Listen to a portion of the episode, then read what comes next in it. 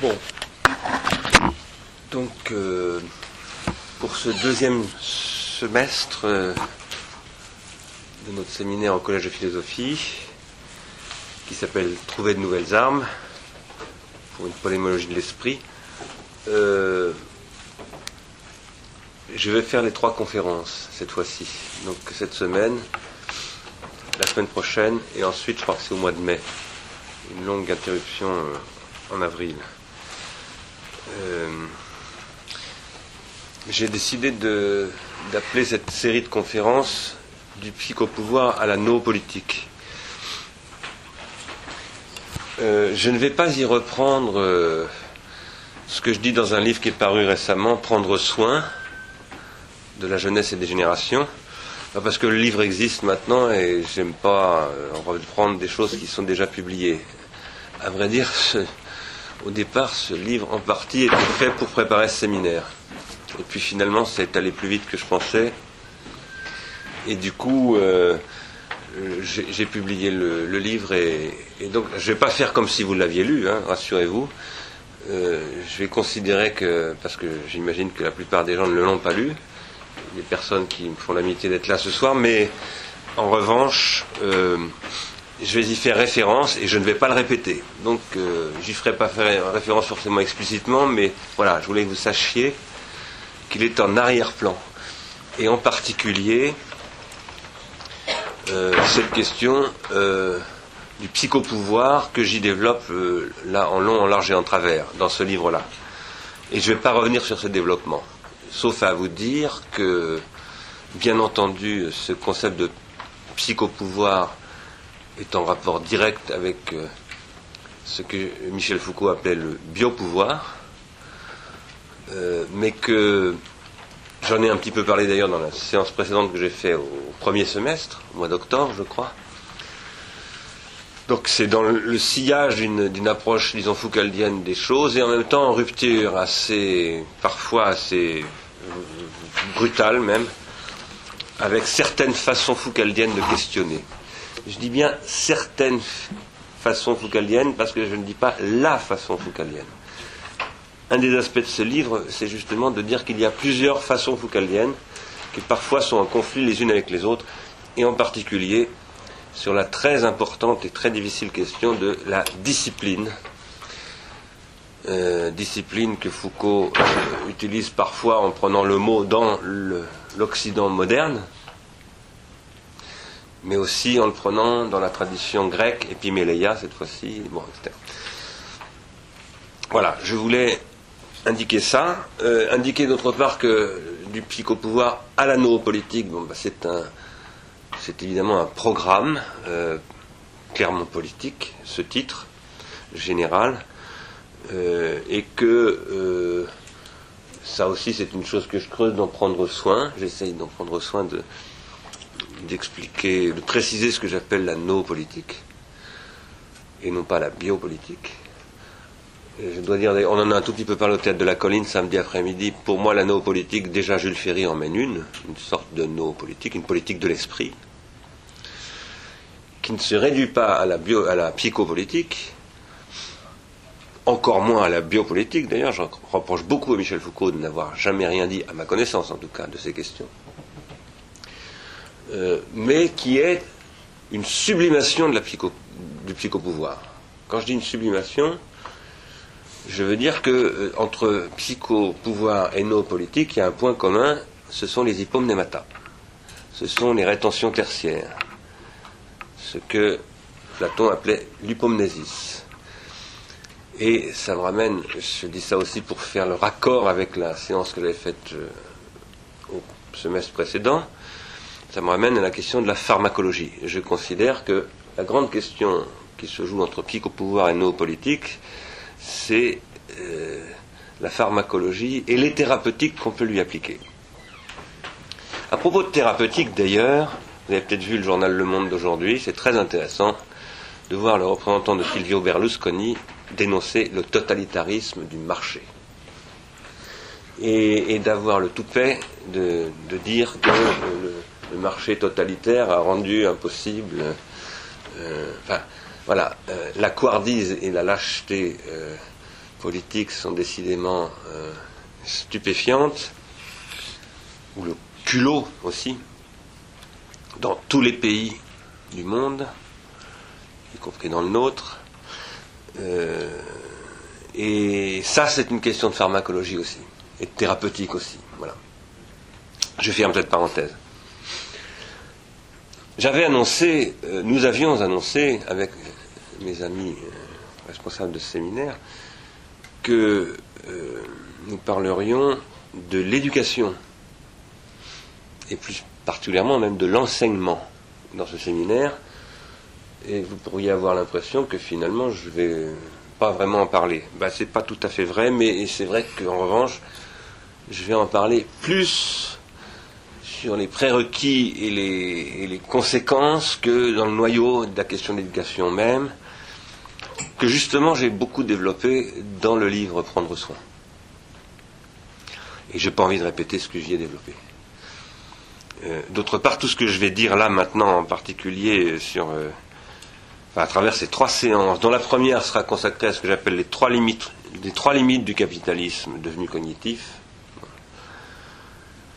euh, je dis devenu cognitif, c'est aussi dans le sillage de la discussion que nous avons eue euh, euh, samedi dernier avec Yann Moulier-Boutan, auteur du livre qui s'appelle Le capitalisme cognitif. D'ailleurs, ma conférence d'aujourd'hui a un sous-titre qui est Économiser signifie prendre soin. Donc je milite pour repenser une économie qui serait une économie conçue comme un soin.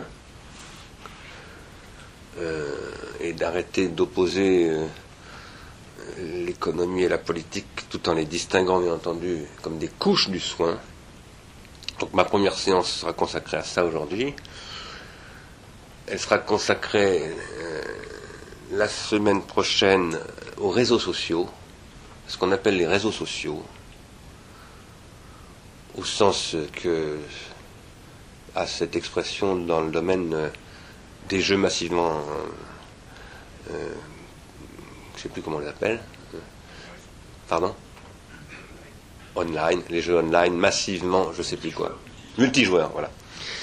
Euh, au sens de Facebook, au sens de tant d'autres choses, mais aussi au sens de réseaux qui sont des réseaux beaucoup plus petits, euh, scientifiques, et qui sont aussi des réseaux sociaux. Et, si tout se passe bien, la dernière séance euh, qui aura donc lieu en mai, je reviendrai sur une chose que j'ai évoqué samedi après-midi au Théâtre de la Colline, à savoir la question euh, des indicateurs de développement humain et d'Amartya Sen, la question de la valeur plus généralement, euh, et l'hypothèse que je fais qui est que le problème que pose Amartya Sen, c'est précisément de concevoir une économie qui soit une prise de soin, qui soit un soin. Alors, maintenant, avant d'entrer vraiment dans mon sujet, je voudrais continuer à faire une petite introduction qui raccorde avec ce qui s'est dit aussi l'année dernière dans ce séminaire. Et puis enfin, j'aborderai mon sujet à proprement parler.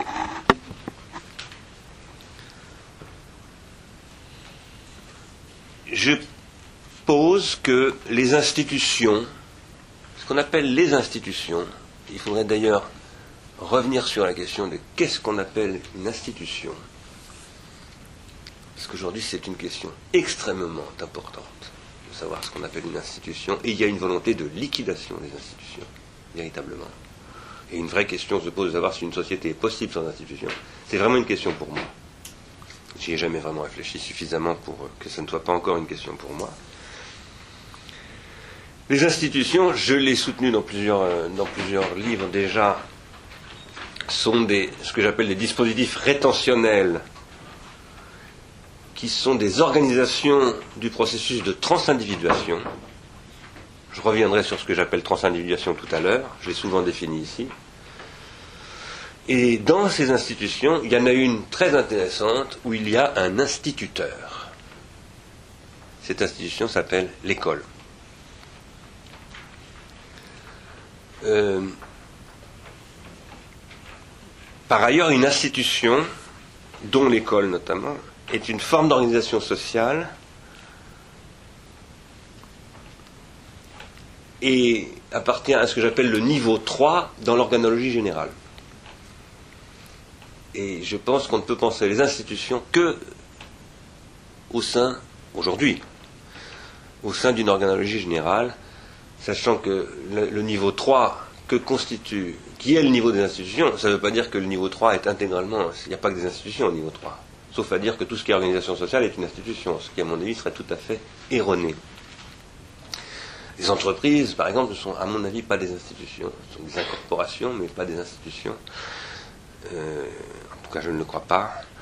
Et, elles appartiennent aussi au niveau 3. Le collège de philosophie, ça c'est une institution. Mais euh, bref, tout ce qui constitue du réseau social, du réseau social, ça appartient au niveau 3. Le niveau 1, vous le savez, pour la plupart d'entre vous, c'est ce que je considère être le niveau organologique des organes physiologiques. Tous les organes physiologiques, les muscles, les yeux, le cerveau, etc. Et l'appareil psychique. Et l'appareil psychique. Qui n'est pas un organe physiologique, mais qui est un appareil de l'individu psychique et de l'individu physiologique. Il y, a, inséparabilité entre l'individu physiologique et l'appareil psychique et l'individu psychique, même si ce n'est pas la même chose. Et puis au niveau 2, qui relie euh, au niveau 3 et au niveau 1, bien sûr, il y a les organas dont font partie les hypomnémata. Euh, et donc euh, la couche pharmacologique dont je parlais tout à l'heure. Cette couche pharmacologique euh, qui articule le niveau 1 sur le niveau 3, c'est ce dont le niveau 3, c'est-à-dire les organisations sociales, sont la thérapeutique. Une, une institution, par exemple, c'est ce qui prend soin d'un pouvoir pharmacologique. Pas forcément en en ayant parfaitement conscience, bien entendu, et même la plupart du temps en en ayant absolument pas conscience. Cette pharmacologie peut s'appeler par exemple l'hostie. Ça peut s'appeler, euh, bien entendu, euh, l'upomnématone classique que nous pratiquons tous, euh, l'écriture alphabétique, et ça peut être tout à fait toutes sortes d'autres choses, y compris l'héroïne ou, ou les réseaux sociaux. Alors là, il y a tout à coup un problème. Les réseaux sociaux, ah, mais vous aviez dit qu'ils appartenaient au niveau 3. Et tout à coup, vous les faites passer au niveau 2 à la pharmacologie. Qu'est-ce que ça veut dire? Eh bien, ça veut dire qu'en ce moment, le niveau 3 est en train d'être grammatisé. C'est-à-dire qu'il y a des réseaux sociaux technologiques, il faudrait les appeler socio-techniques et socio-numériques, qui sont en fait des grammatisations du, niveau 3. Autrement dit, il y a des techniques sociales qui sont en train d'apparaître en ce moment, qui sont extrêmement complexes, extrêmement euh, rapides dans leur développement, stupéfiantes même. C'est foudroyant. Le, développement de ces technologies sociales est foudroyant. Rien ne s'est jamais développé aussi vite, à mon avis. Et je pense qu'il y a extrême urgence à penser ce qui se joue là. Quoi qu'il en soit, je disais que le niveau 3, en principe, prend soin du niveau 1 par l'intermédiaire du niveau 2, et en particulier prend soin pour éviter que le niveau 2, qui est pharmacologique, n'empoisonne le niveau 1 et le niveau 3. Je précise d'ailleurs ici une chose que je n'ai jamais faite encore, mais je me dis que vraiment c'est étonnant que je ne l'ai pas faite plus tôt, que le pharmacone, le niveau pharmacologique 2, il est théorisé, enfin il n'est pas théorisé, il est invoqué dès le 7e siècle avant Jésus-Christ par Hésiode. Il y en a des commentaires extraordinaires de Jean-Pierre Vernant. Il s'appelle le feu. Hésiode dit euh, la condition d'existence des mortels, oitanatoi, c'est le feu. Et le feu, c'est ce dont il faut prendre soin. Il faut en prendre soin pour plusieurs raisons. La première raison, c'est qu'il faut l'entretenir. Parce que s'il s'éteint, il est difficile de le rallumer. Rappelez-vous qu'à cette époque-là, il n'y a pas d'allumettes. Et puis, euh, la vie est un tout petit peu plus compliquée qu'à la nôtre. Il faut le rallumer, euh, il faut réchauffer la maison, etc. Mais surtout, il faut en prendre soin parce que le feu peut mettre le feu. C'est-à-dire que le feu, qui est la condition de la mortalité, de l'existence des mortels, de l'existence, tout court, est ce qui peut détruire l'existence. Et ça, c'est la loi du tragique. Euh, Vernon dit c'est ça la société tragique. C'est une société dans laquelle la condition de possibilité d'une chose est aussi la condition de la destruction de cette chose. Dans la langue de Platon, s'appelle le pharmacone. Enfin, dans la langue de Platon, telle que via Derrida, je la commente. Hein, Mais je pense que c'est bien de ça dont il s'agit euh, chez Platon. Alors, si on revient maintenant à mon instituteur, à celui qui s'occupe de cette institution spécifique qu'on appelle l'école, et qu'on appelle l'instituteur depuis Jules Ferry. Et c'est pas rien. Si on veut faire une histoire des institutions, comme j'espère qu'on le fera ici un jour prochain dans ce séminaire ou dans un autre organisé par nous, euh, j'espère, enfin, oui, qu'on commencera par se demander pourquoi Jules Ferry a appelé cette personne un instituteur et non pas un maître simplement. C'est aussi un maître. Cet instituteur est un maître et ce maître est un instituteur. La liaison entre les deux mots, d'ailleurs, là aussi devrait être explorée très profondément. Euh, cet instituteur-là, cette institution-là, qu'on appelle l'école, ou disons plus généralement le système d'instruction publique, puis ensuite d'enseignement public, et puis enfin d'éducation nationale, qui n'est pas la même chose. Euh, c'est ce qui, je redis une chose que j'ai déjà, dite plusieurs fois, c'est ce qui veille à ce que la pharmacologie de transindividuation, quelle écriture Le pharmacone de la transindividuation, quelle écriture C'est-à-dire l'upomnématone. Quelle écriture Je prends le mot upomnématone au sens où Foucault l'utilise, par exemple. C'est ce qui peut produire aussi bien des courts circuits que des longs circuits dans la transindividuation. Et c'est ça qui fait que c'est pharmacologique. Et la société pardon, l'institution scolaire, c'est ce qui veille à ce que ce pharmacone serve à produire des circuits longs et non pas des circuits courts. Le plus long possible. Sachant qu'ils sont longs relativement à un âge. Par exemple, un enfant de 5 ans à l'école, on ne lui fait pas faire un circuit long. Ce circuit s'appelle un cursus d'ailleurs, un curriculum, un, parcours, un cours, ce qu'on appelle un cours ce circuit, euh, on ne fait pas faire un circuit euh, aussi long à un enfant de 5 ans qu'à un, jeune homme de 20 ans.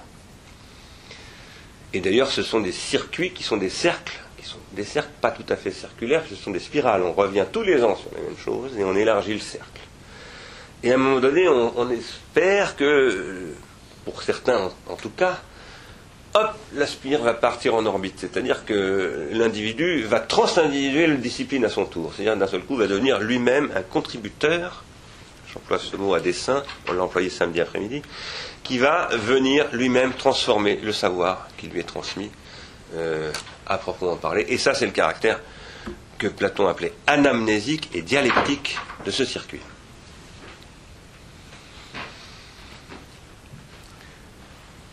Le point où j'étais arrivé l'année dernière euh, pour ces questions, c'était consistait à poser que les, les, institutions de programme qui sont un au pouvoir, les institutions de programme, j'appelle institution de programme l'école de Jules Ferry par exemple, hein, l'école, l'école pratique d'autres études, un certain nombre de choses, mais aussi le Collège de France fondé non pas par Jules Ferry, mais par François Ier. Et c'est important, cette institution-là, où enseignait Michel Foucault. C'est pas rien. Et cette autre institution qui s'appelle l'École normale supérieure, instituée par la Convention, où enseignait, où fut formé Michel Foucault, et qui normalisait, dit Foucault, euh, c'est aussi une institution, mais ça n'est pas de Jules Ferry. Tout ça mériterait d'être. Ces strates devraient être analysées en détail. Ces institutions de programme qui, qui, qui forment des programmes comportementaux, des programmes de recherche, des programmes scientifiques, des programmes politiques, etc., qui font que, par exemple, un Français devient un Français à l'école. On ne naît pas Français. On devient Français à l'école, dit Jules Ferry. On est en puissance français à la naissance, mais on est français en acte à partir du moment où on prend conscience de sa francité, en quelque sorte, à travers, euh, à travers en fait, ce qui est un processus d'adoption. J'y insiste évidemment énormément. Je voudrais juste signaler très vite que dans Prendre soin, j'ai fait un chapitre qui s'appelle, enfin un paragraphe qui s'appelle Le fantasme de l'identité nationale. Et que quand je dis on devient français et qu'on n'est pas français, il n'y a pas d'ontologie des Français. Il n'y a donc pas d'identité nationale. J'ai toujours été embarrassé d'ailleurs par le titre de ce livre, par ailleurs magnifique de Fernand Braudel, qui s'appelait L'identité de la France. J'ai toujours été désolé de ce titre. Car il n'y a pas d'identité de la France, heureusement. Les industries de programme, pardon, les institutions de programme qui ont, à partir de Jules Ferry, une vocation noopolitique, selon moi, vocation qui va au XXe siècle se développer énormément, où, où la noopolitique va être véritablement revendiquée aussi bien par le Front populaire, euh, Charles de Gaulle, André Malraux, etc., comme quelque chose de central, et de plus en plus explicitement, y compris par la création du CNRS, par toutes sortes d'initiatives de ce type. C'est ce qui est menacé à partir de ce même XXe siècle par ce que j'appelle les institutions de programme, les industries de programme, qui elles développent un psychopouvoir qui repose sur des psychotechnologies. Bon, je ne fais ici que répéter des choses que j'ai déjà développées. Ça, j'insiste sur le fait que les analyses de Michel Foucault ne permettent en rien de le penser. C'est pour ça que c'est très important de reprendre les analyses foucaldiennes, mais en aucun cas on ne peut se permettre de rester foucaldien. Il faut faire un pas en avant.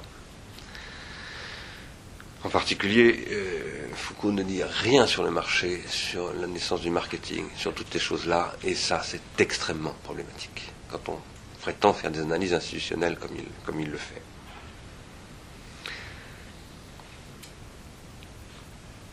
J'essaye quant à moi, de montrer que les psychotechnologies et les nootechnologies, si je puis dire, sont des technologies de formation et de captation de l'attention. Il se trouve que cette question de l'attention est pointée, thématisée, revendiquée par Yann Moulier-Boutan, que nous avons accueilli euh, samedi dernier au Théâtre de la Colline, et si je peux, j'espère que dans la séance de mai qui sera consacrée à Amartya Sen, je ferai un commentaire détaillé du capitalisme cognitif de, Yann Moulier-Boutan. Dans ce livre, Yann Moulier-Boutan parle beaucoup de l'attention. Et, enfin beaucoup, il n'en parle pas beaucoup, mais il en parle sensiblement dans quelques pages importantes. En particulier, il dit que l'informatique a un pouvoir de captation de l'attention tout à fait exceptionnel qui rend possible ce qu'il appelle le, travail cognitif, et que les industries de programme ont un pouvoir de défragmentation du disque dur, dit-il. La télévision, en l'occurrence. Euh, euh, mais euh, je pense qu'il ne thématise pas vraiment cette question de l'attention, et ça, c'est un sujet de discussion entre nous sur lequel je reviendrai. Cette question de l'attention qui euh, donc se présente pour moi comme une question des psychotechnologies et du psychopouvoir que ces psychotechnologies euh, euh, détiennent.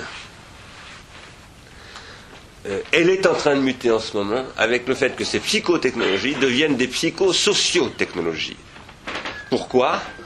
Ben Parce que précisément, les technologie de captation de l'attention individuelle, ou bien collective, mais dans le sentiment d'une individualité, par exemple tous en train de regarder le même match de foot, la même émission de télévision, on est dans un collectif, mais on n'est pas en réseau à proprement parler.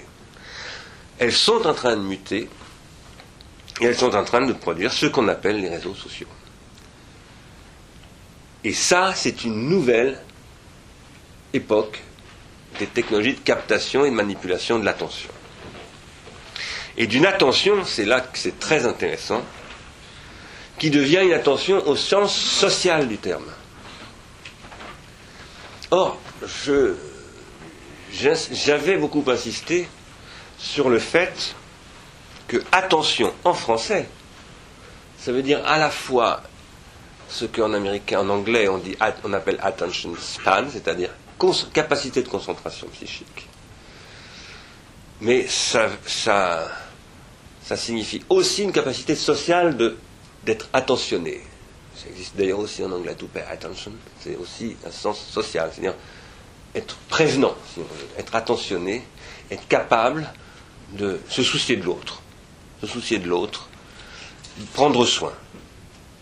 Parce que c'est ça que veut dire prendre soin. Ça veut dire toujours prendre soin de l'autre, y compris de, moi en tant qu'autre. Y compris de moi en tant qu'autre. Autrement dit, je crois qu'il se passe quelque chose en ce moment dans ce que j'ai appelé l'organologie de l'attention, d'extrêmement euh, important, qui est une maturation psychosocio-technologique des technologies de l'attention, des psychotechnologies de l'attention, qui fait que désormais, la dimension sociale de l'attention est à son tour grammatisée. Puisque finalement, ce dont je parle ici, c'est du processus de grammatisation. Et ce sont donc les processus d'individuation collective qui désormais sont grammatisés en tant que tels, sont formalisés, sont reproductibles, sont calculables, sont traitables, sont vendables aussi, sont, sont traficables également, manipulables, mais créent également un processus de réflexivité comme à chaque fois qu'il y a un processus de grammatisation. Et donc sont tout à fait, on est encore absolument dans le même cas de pharmacologie bifide, biface, un côté euh, qui aggrave euh, l'aliénation, la dépendance, appelez ça comme vous voulez, et un autre qui ouvre des possibilités totalement singulières, absolument inédites, etc. Ce nouveau stade de la grammatisation, qui est en fait une, une technologie de la transindividuation automatisée, une sorte de transindividuation automatisée, c'est ce qui repose euh, sur l'automatisation des rétentions secondaires individuelles et collectives. Euh, à quoi est-ce que je pense quand je dis cela? Eh bien, je pense au fait que quand vous déclarez un certain nombre de choses sur un certain nombre de services, vous automatisez des rétentions secondaires. Vous, confiez à une machine euh, votre rétentionnalité secondaire, psychique. Vous, vous la tertiarisez et vous la court-circuitez. Vous vous court-circuitez vous-même, d'une certaine manière. Euh, pourquoi? Parce que vous, vous induisez, quand vous faites un profilage utilisateur, hein, vous induisez une sélection qu'avant vous auriez fait consciemment, en toute conscience, et d'un seul coup vous dites c'est le système qui le prend en charge. Et alors le système va, vous, dire vous pouvez vous reconfigurer votre profil, mais en même temps on peut même vous, proposer des profils tout, tout cuits, si je puis dire. Hein. Et donc ne vous occupez plus de rien, ne vous occupez plus de votre soi.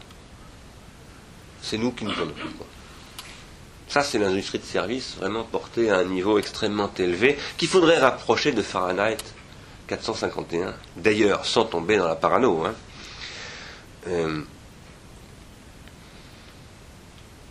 nous avons là quelque chose euh, qui se joue d'extrêmement euh, singulier et qui méritera des analyses spécifiques sur lesquelles je reviendrai à la prochaine séance. Alors, je suis toujours dans l'introduction de la séance d'aujourd'hui, excusez-moi, c'est un peu long. Euh, je voudrais par ailleurs ajouter que la culture et l'économie de la contribution, qui sont pour moi l'horizon en fait de cette, euh, de ce, cette politique. Parce que cette politique, moi, elle m'intéresse comme économie politique, pas simplement comme politique et pas simplement comme économie, mais bien comme économie politique. C'est là aussi d'ailleurs que je pense qu'avec Yann Moulier-Boutan, Maurizio Lazzarato et un certain nombre de personnalités de la revue Multitude, il faudra qu'un jour nous ayons une discussion. Quand on dit l'économie politique, c'est derrière nous. J'aimerais voir, j'aimerais qu'on en reparle. En tout cas, euh, ici, quand je parle de nos politiques, c'est aussi une no-économie, si je puis dire. Une économie Moulier-Boutan dirait cognitive, moi je dirais plutôt une économie de l'esprit, avec des technologies de l'esprit. Euh, quand je pose le problème, quand nous posons Ars Industrialis le problème de la contribution, euh, fondée sur la reconstitution des milieux associés, je ne vais pas développer ça, on en a beaucoup parlé dans le passé, évidemment que l'éducation est au cœur d'un tel sujet. Parce que euh, constituer, qu'on appelle ça un capitalisme cognitif, une no-économie euh, ou une politique industrielle technologie de l'esprit, ça c'est la définition industrialisme. On appelle ça comme on veut, dans tous les cas, ce qui va être le cœur du dispositif, c'est le système éducatif. Ça ne veut pas dire que c'est l'éducation nationale en tant que service public, etc., forcément. Mais c'est euh, le système éducatif qui existe dans toute société humaine. Plus exactement, dans toute société non inhumaine. Euh, sachant que l'éducation est une formation institutionnelle et publique, euh, l'éducation nationale, mais il y a aussi évidemment des formes non publiques, non institutionnelles, privées, familiales par exemple, etc. Et que toutes ces couches qui s'agencent les unes dans les autres sont, elles, en charge de créer des circulants dans la transindividuation. À l'école, par des voies disciplinaires, par des voies que j'évoquais tout à l'heure, mais dans la famille, et je prends le mot famille au sens très large, et pas forcément au sens oedipien du mot famille d'ailleurs, par des rapports intergénérationnels. Ça, c'est évidemment euh, une question fondamentale pour moi. Alors,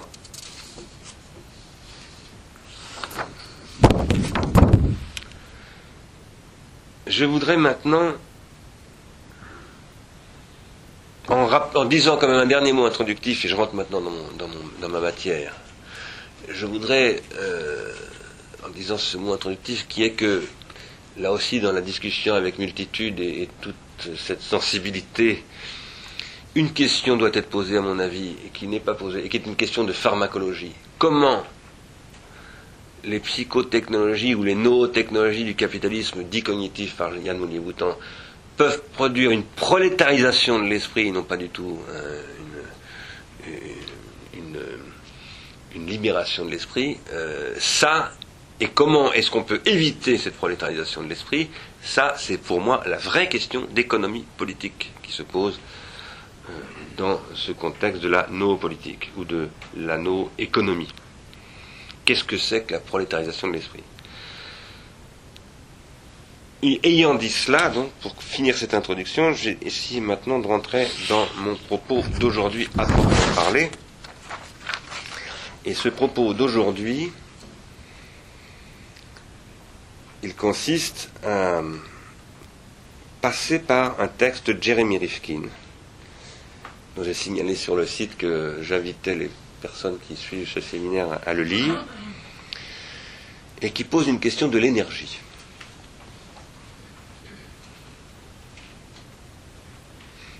Qui pose une question de l'énergie quant à l'avenir de l'Europe.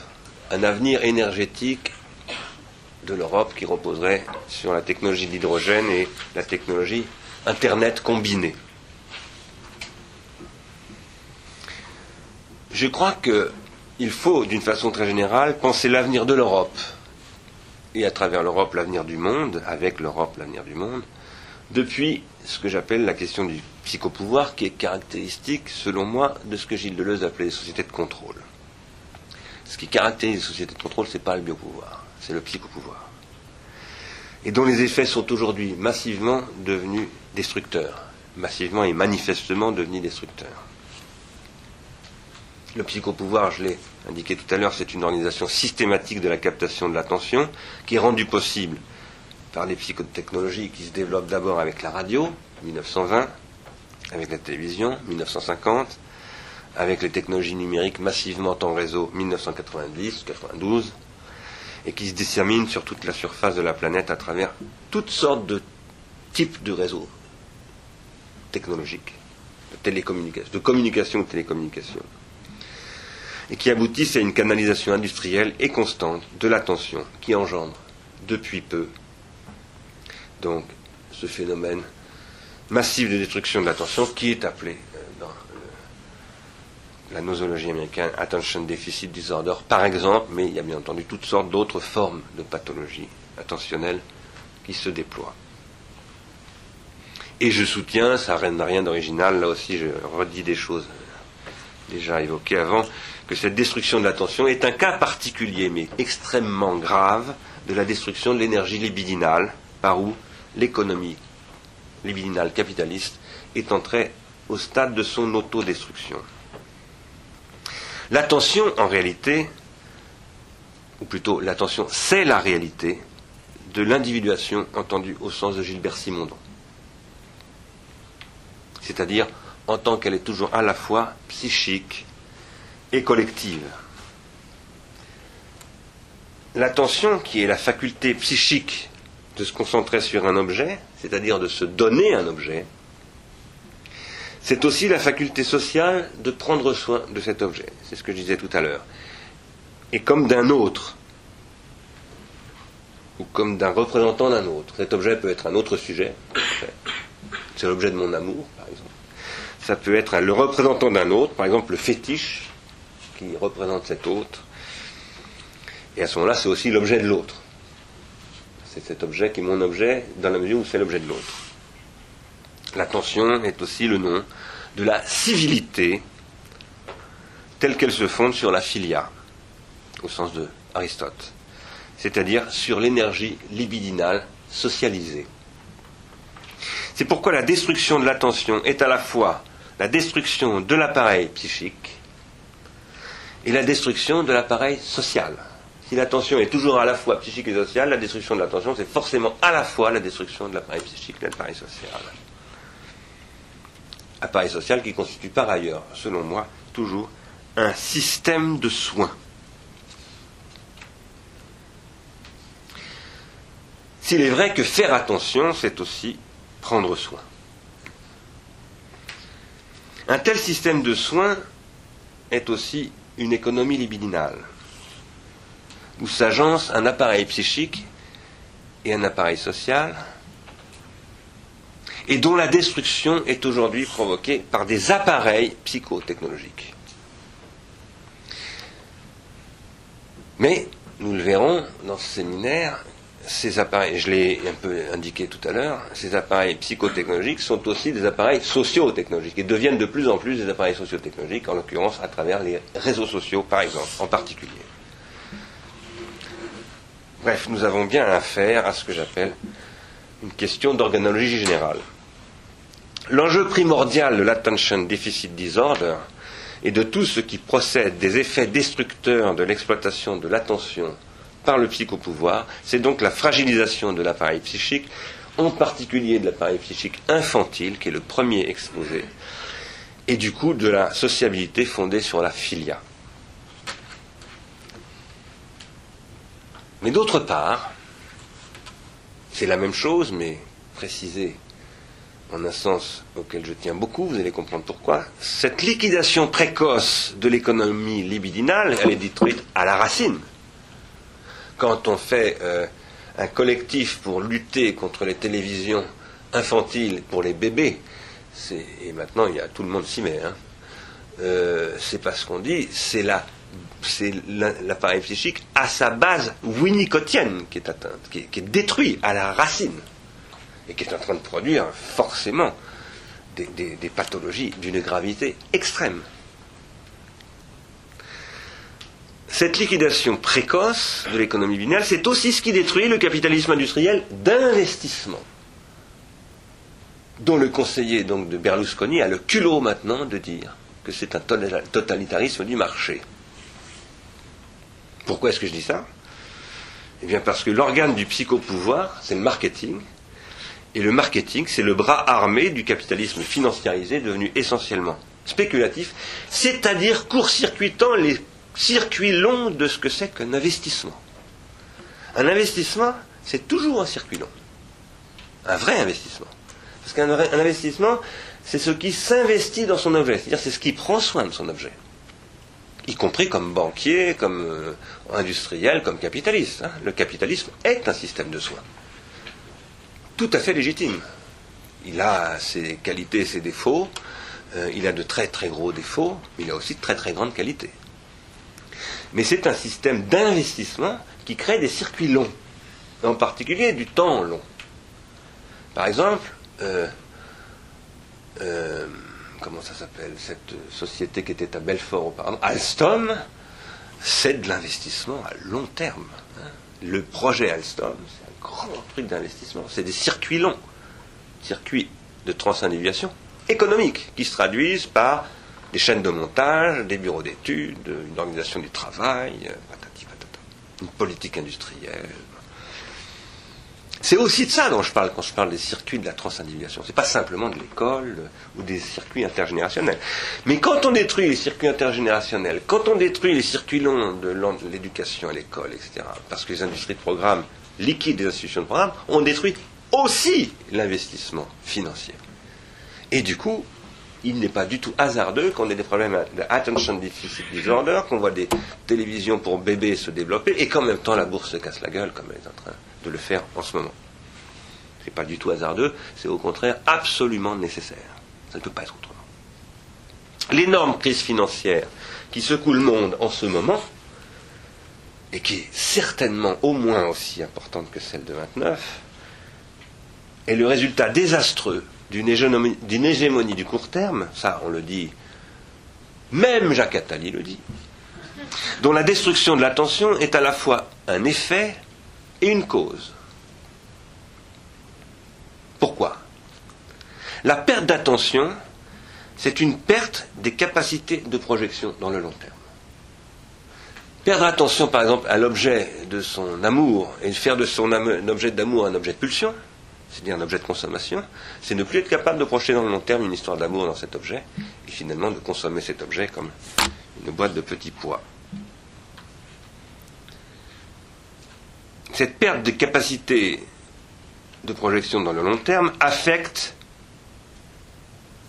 projection dans le long terme, c'est-à-dire d'investissement dans des objets de désir, hein, si vous m'avez bien entendu, et de production de circuits longs dans la transindividuation affecte systémiquement, pas simplement systématiquement, mais systémiquement les appareils psychiques, aussi bien des consommateurs, que l'on court-circuite pour leur faire adopter des comportements intérêts, dans les intérêts du marché, que des manipulateurs eux-mêmes.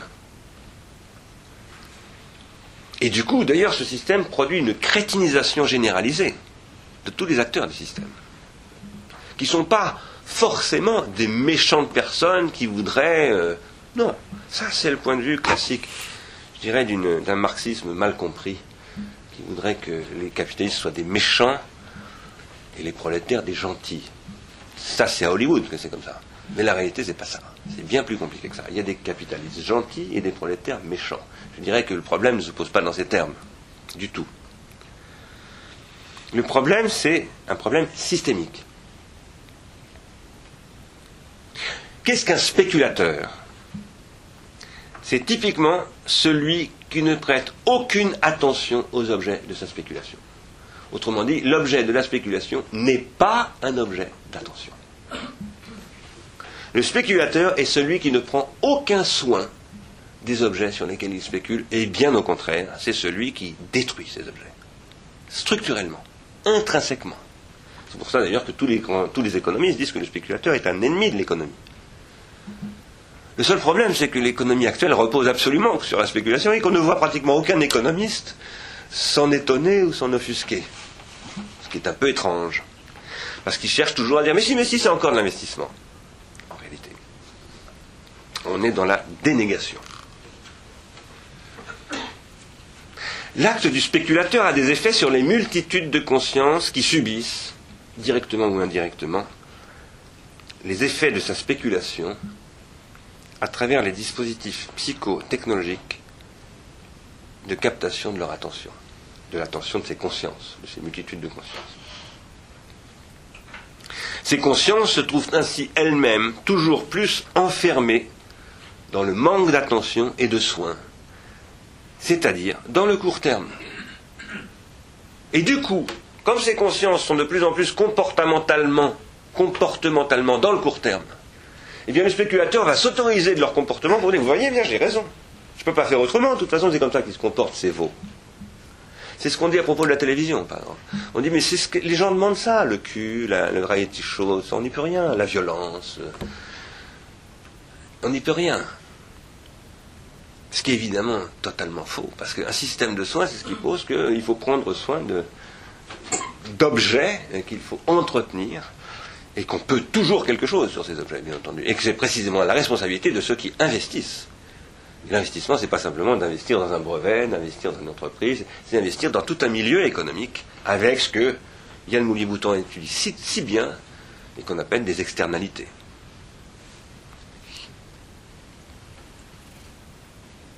Une, une économie d'ailleurs qui prenne soin, c'est une économie qui intègre les externalités dans ses calculs économiques, ses formalisations et ses investissements qui ne sont jamais réductibles à de simples calculs.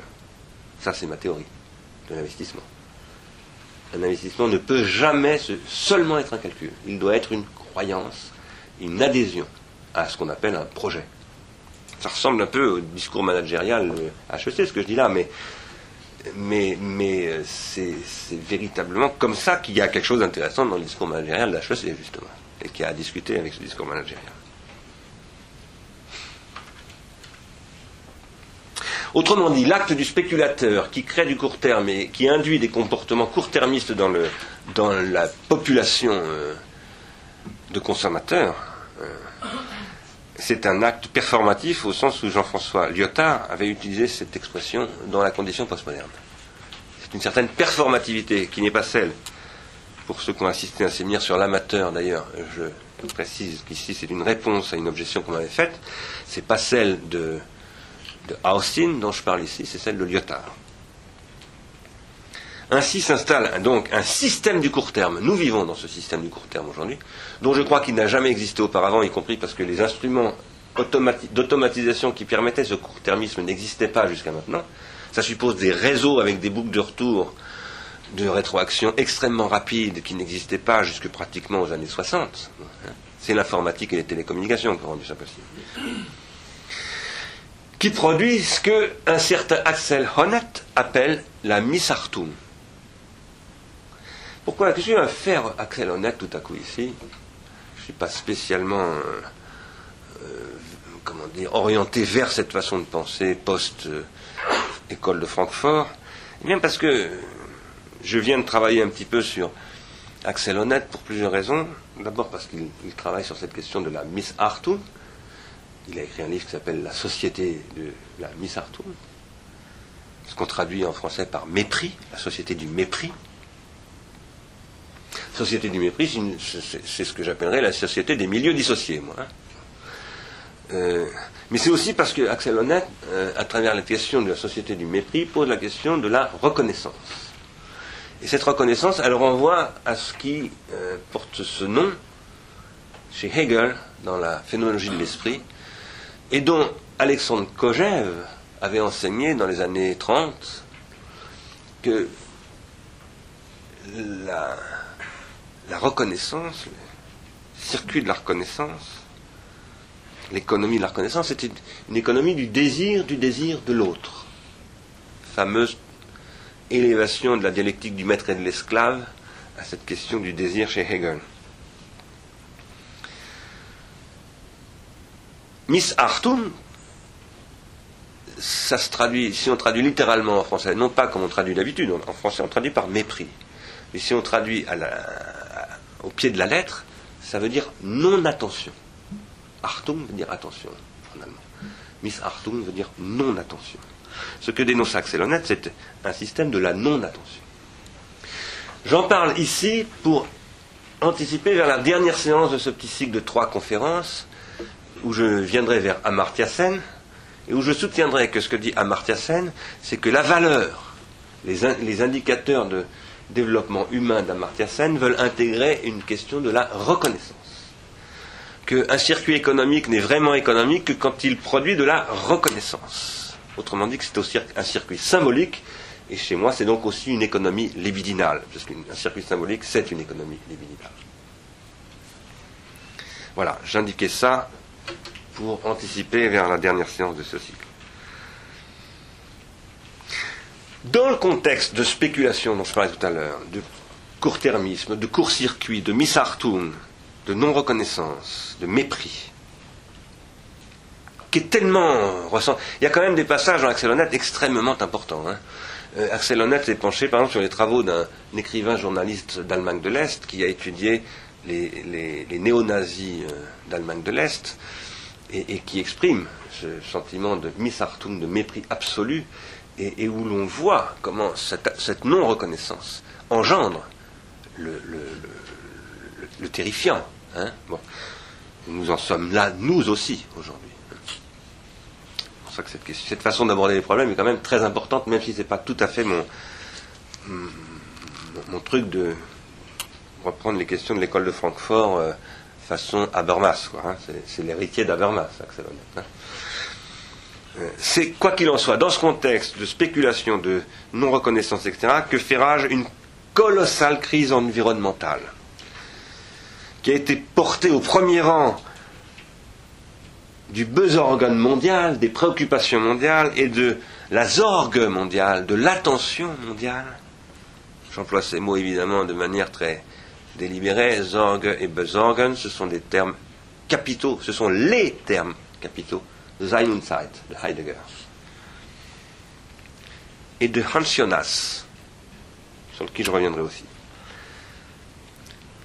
Ces questions de crise environnementale ont été portées au premier rang de la, de la Zorg et du Besorgen par l'Académie Nobel, lorsque, elle a dit, le prix Nobel de la paix est attribué au GIEC et à Albert Gore.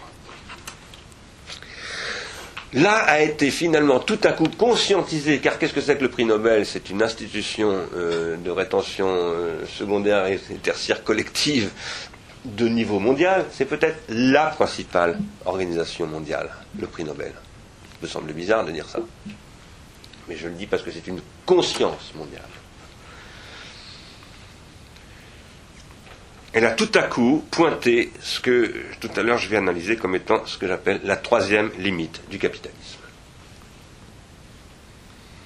Troisième limite du capitalisme, qui viendrait après la première limite du capitalisme, j'en ai souvent parlé depuis mes créances et discrédits, qui était la baisse tendancielle du taux de profit, ça c'est Marx qui l'avait identifié, et la deuxième limite du capitalisme, dont je crois qu'elle se manifeste surtout à la fin du XXe siècle, et qui est ce que j'appelle la baisse tendancielle de l'énergie libidinale. Et donc, l'effondrement du désir, la destruction de l'attention, ce dont je viens de parler. Une troisième limite apparaît, c'est la limite, par exemple, énergétique. C'est la limite, par exemple, démographique. C'est la limite, par exemple, euh, en termes d'oxygène, euh, le CO2. Euh, il n'y a plus assez de, pétrole et en même temps il n'y en a plus assez, mais tant qu'il y en a, il nous empoisonne énormément, etc. En fait, il y a tout un ensemble de limites, je ne vais pas le redire en détail ici. Je m'arrive souvent de le signaler que René Passet en avait fait une description systématique et systémique d'ailleurs en 1979 dans l'économique et le vivant. Ça mériterait d'être analysé, réanalysé, complété, etc. Tout ça, mais euh, c'est quand même une base très solide, selon moi. Dans ce contexte de crise environnementale, qui pose subitement comme une évidence la nécessité de recommencer à raisonner à long terme, parce que ça, tout le monde le dit maintenant. Hein. Il faut recommencer à penser à long terme. C'est-à-dire réélaborer une politique de l'investissement, des circuits longs, de l'attention, etc. Tout le monde dit ça. Y compris M. Sarkozy, président de la République, qui dit Je vais demander à Martia Sen une mission. Euh, il dit ça aussi. Quelles que soient les raisons pour lesquelles il le dit, il le dit. Et au moment donc où survient cette énorme crise financière, c'est dans ce contexte que par ailleurs s'accomplissent ou se préparent d'énormes opérations de concentration industrielle spectaculaires et par lesquels Microsoft tente de s'emparer de Yahoo en particulier, d'entrer en guerre avec Google et un certain nombre d'autres acteurs de ce niveau-là, lorgne sur Facebook où il a déjà pris une énorme participation à un taux très élevé, Facebook dont je vous signale, vous le savez sans doute, mais ça mérite d'être dit, que genre, euh, au 1er mars, il y avait 67 millions d'adhérents à Facebook sur euh, lesquels, si vous les interrogez, ce que je fais, mes étudiants à Compiègne, un certain nombre, euh, peut-être 30% qui sont sur Facebook, si vous leur demandez quel est l'intérêt de Facebook, ce qu'ils font, ils disent c'est nul, ça n'a aucun intérêt. Mais nous y sommes. Mais nous y sommes. Si après vous creusez avec des, vrais affidés, avec des vrais, des vrais passionnés de Facebook, ils vous diront non, non, c'est pas nul du tout. Du tout, du tout. Il y a des tas de choses qui, se, qui sont possibles avec Facebook et tout ça. Il y a je ne sais pas combien de milliers d'applications possibles. Ça vient de sortir, Facebook, hein, c'est quelque chose de tout frais. Il y a 67 millions de personnes, c'est-à-dire la population de la France. Et Facebook, j'en parle parce que c'est très connu à cause de ce mini-scandale, mais, euh, mais il y a plein d'autres réseaux de ce type. Pas du tout euh, simplement Facebook dont il s'agit. Ces opérations de concentration industrielle, leur objectif, c'est de prendre le contrôle de ce qu'on appelle les réseaux sociaux. De contrôler les structures, les formats de données, les métadonnées bien sûr, et tous les dispositifs qui vont permettre de quoi faire? Contrôler les processus de transindividuation.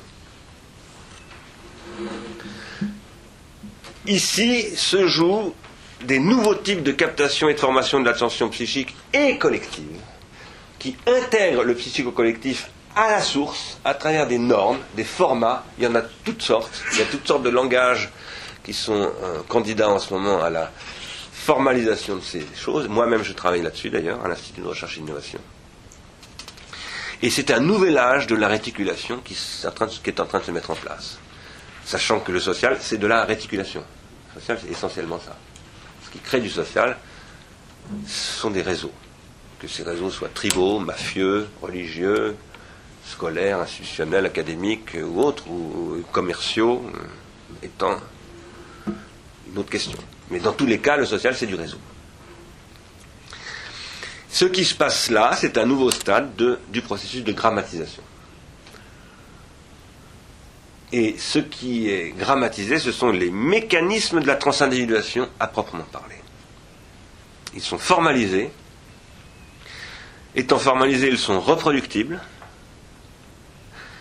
Ils sont donc calculables et automatisables. Et standardisables, bien entendu.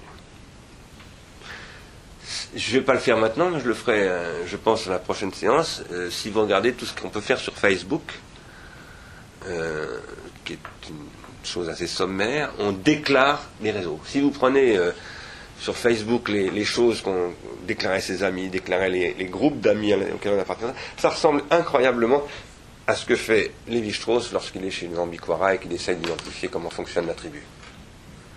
Bah, il serait arrivé avec un système Facebook, il aurait dit euh, les champs de Facebook, euh, il aurait euh, fait son enquête ethnographique.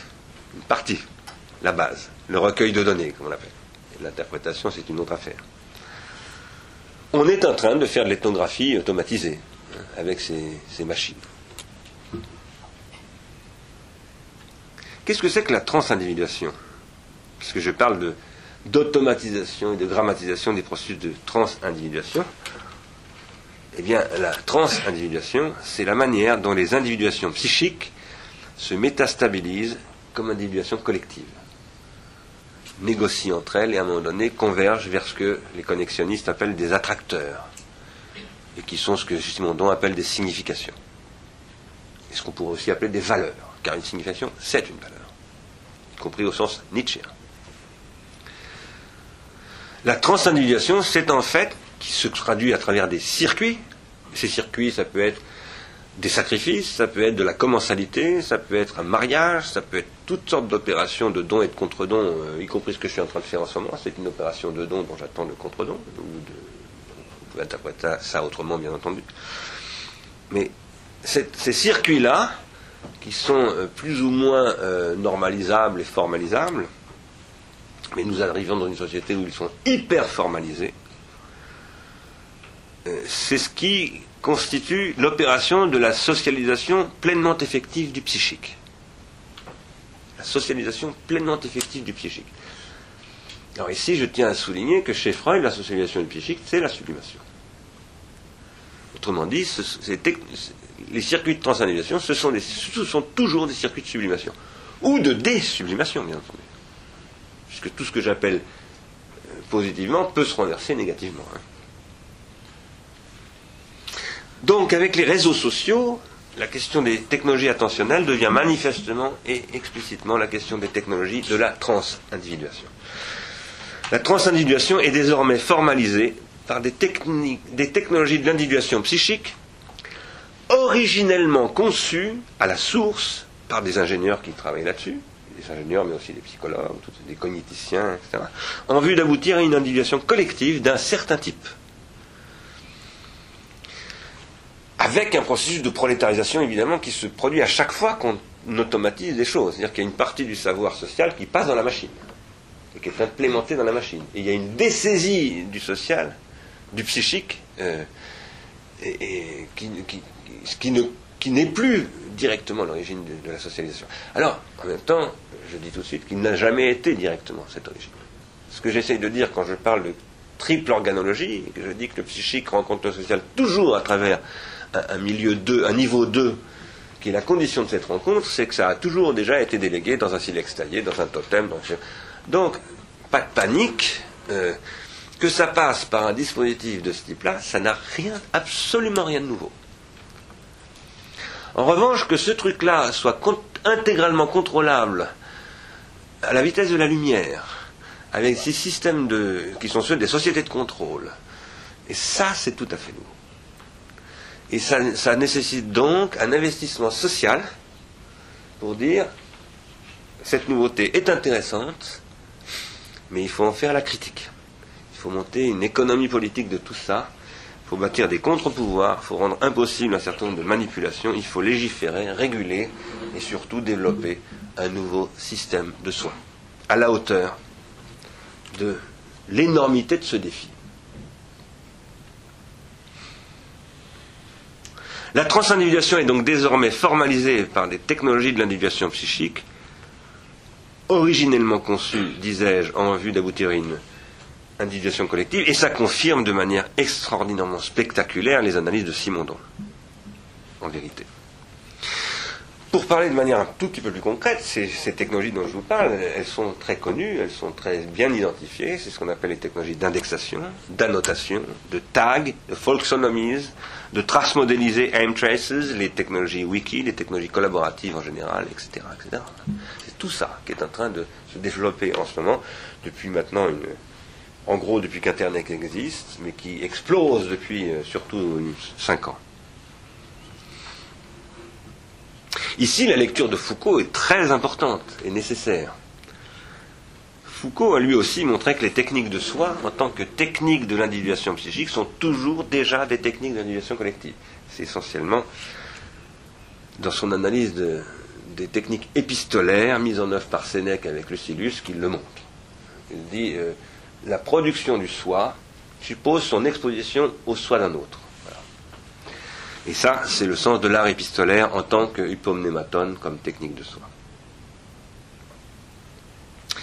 Je disais tout à l'heure que néanmoins les analyses de Foucault ne peuvent pas suffire à faire face à ce type de questions parce que Foucault ne voit pas d'abord le caractère pharmacologique de ces techniques. Il le dit, mais il ne le voit pas, bizarrement. Ou plutôt, euh, enfin non, il le dit, mais sans le revendiquer comme tel. Et surtout, ne voit pas du coup les, enjeux du tout, alors là, des psychotechnologies industrielles euh, de la transindividuation, qui en fait sont déjà en œuvre euh, depuis, euh, depuis les années 60. Hein. Ce n'est pas une nouveauté, les technologies de la transindividuation. Ce qui est nouveau, c'est qu'elles sont intégrables à un niveau de grammatisation absolument stupéfiant.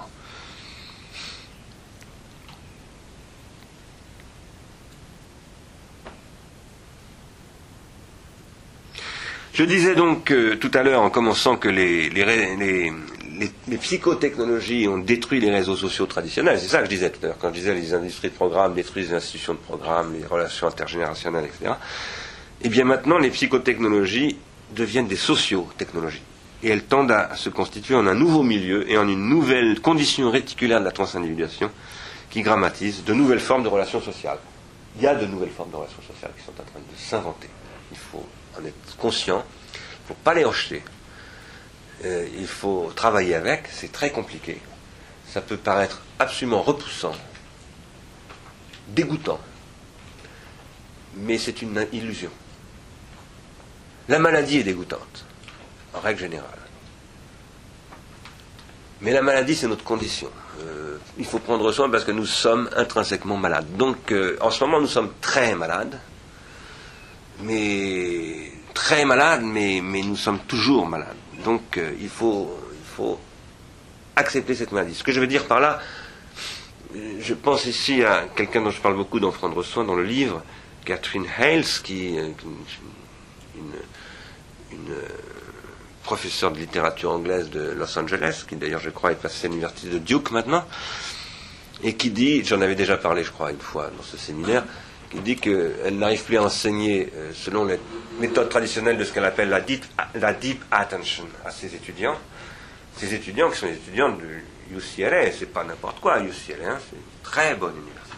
Donc des étudiants de très très bon niveau. Mais ces étudiants-là, bien qu'ils soient de très très bon niveau, elle dit qu'elle n'arrive plus à retrouver chez eux ce qu'elle trouvait encore il y a dix ans chez ses étudiants, à savoir la deep attention, la capacité de concentration pendant trois quarts d'heure sur un texte. Voilà, elle dit ça, j'y arrive plus. C'est fichu. Et sa réaction, qui est une réaction typiquement anglo-saxonne, américaine surtout, est de dire, puisque c'est comme ça, je vais travailler avec les technologies de hyper attention, c'est-à-dire les technologies que ces jeunes gens utilisent, et je vais moi devoir euh, apprendre à produire la deep attention avec ces hyponématas-là, et non pas d'essayer de les obliger à adopter mes technologies, celles qui ont formé euh, mon enfance, etc. C'est pas sans risque ce raisonnement. Hein. moi, je le critique un petit peu d'ailleurs, mais en même temps, c'est formidablement excitant. Ça, c'est de la non-réactivité. Ça, c'est véritablement de l'affirmativité. Et ça amène, ça, peut étonner beaucoup, voire choquer, ça amène euh, Catherine Hines à faire des jeux vidéo avec Faulkner. Exactement, à scénariser des, en l'occurrence Absalom, Absalom parce que c'est de ce roman, de ce livre dont elle parle dans ce texte que je cite, qu'elle a effectivement mis sur un des jeux vidéo les plus célèbres des États-Unis, et, elle dit que ça a marché. Il y a quelque chose qui s'est joué là.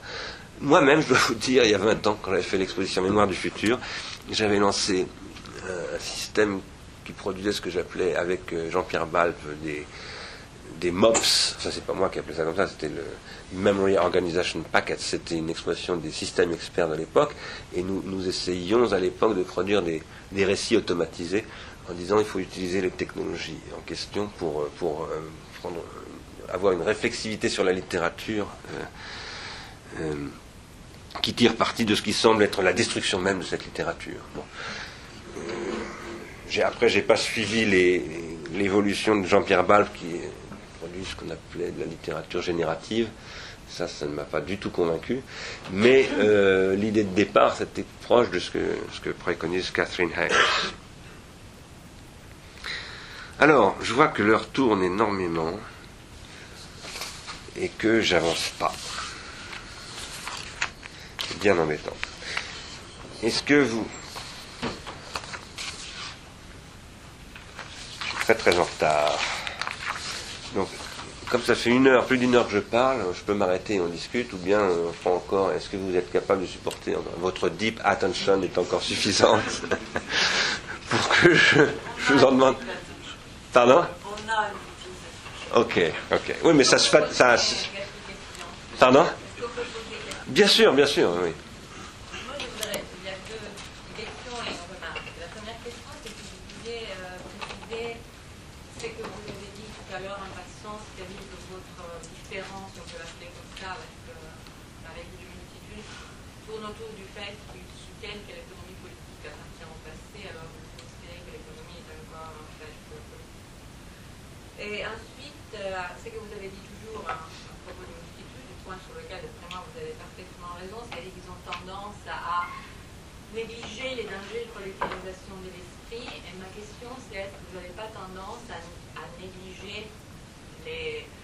processus, par contre, d'ouverture de l'esprit et de transindividuation à travers les techniques que eux, ils mettent en évidence de façon souvent peut-être unilatérale. Hein, Merci de ces questions-là.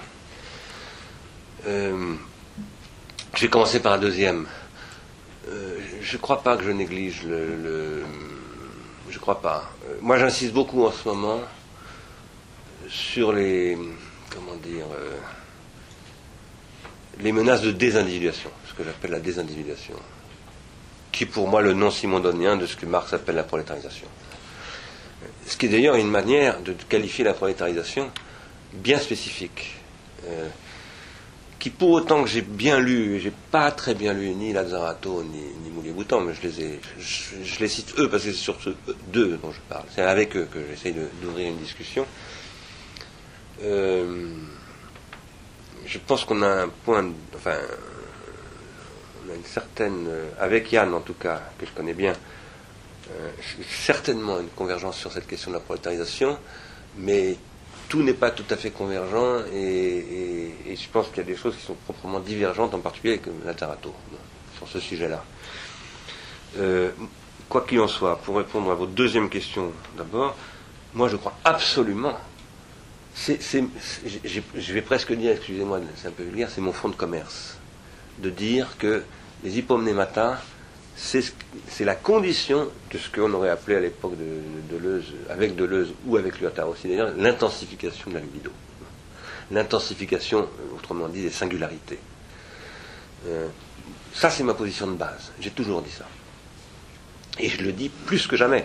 Quand on a créé Ars Industrialis, c'était précisément sur cette base. Consiste à dire l'avenir est à l'intensification des singularités, et l'intensification des singularités, c'est l'industrie c'est la technique. Ce sont ces technologies-là, que nous appelons des technologies de l'esprit, que nous appelons des hypomnématins, en reprenant l'expression à Foucault, et que moi j'appelle des pharmacas, en reprenant l'analyse euh, platonicienne et, déridienne de, cette question.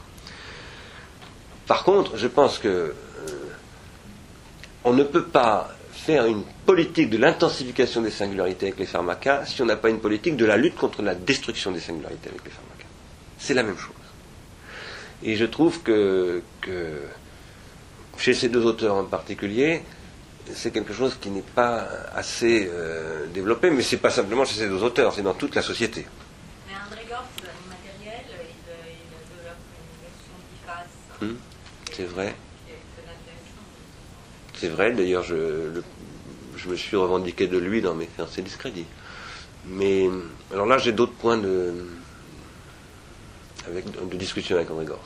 D'abord sur l'immatériel. Alors ça, c'est aussi avec Yann. Euh, je ne crois pas du tout qu'il y ait de l'immatériel. Je pense que c'est une super connerie de parler d'immatériel. Ça, ça opacifie, ça rend, très complexe la compréhension de ces processus. Il y a énormément de... Il y a de plus en plus de, matériel. Il y a une hypermatérialisation, au contraire. Bon, donc, mais je suis... En fait, moi, ce que j'essaye de faire, et c'est ce que j'essaye de dire quand je travaille sur l'école, par exemple, parce que quand je suis en débat, par exemple, avec Michel Foucault sur l'école, là où je reproche beaucoup aujourd'hui à Foucault, c'est pas un reproche d'ailleurs, hein, ça n'a pas de sens de reprocher des trucs à Foucault, c'est pas comme ça que ça se passe, mais où j'essaye de, problématiser, voilà, euh, de, questionner Foucault à travers ce concept de discipline, euh, qui, euh, qui l'amène jusqu'à dire que l'école est un panoptique, hein, c'est très clairement ce qu'il dit. Euh, là, je, considère qu'il néglige énormément le caractère euh, bifide du pharmacologique. Ça ne veut pas dire qu'il a tort, bien entendu. L'école est effectivement un panopticon. Mais c'est pas seulement un panopticon, c'est aussi le contraire d'un. Enfin, oui, c'est aussi le contraire. C'est aussi ce qui permet d'intensifier les singularités, etc., etc de produire du non visible euh, au maître, euh, ce, que j'appelais tout à l'heure la mise en orbite de la dernière spire, que, ça échappe. Mais ça peut commencer à l'âge de 7 ans, comme disait Rimbaud. Hein, euh, Après, sur la première question,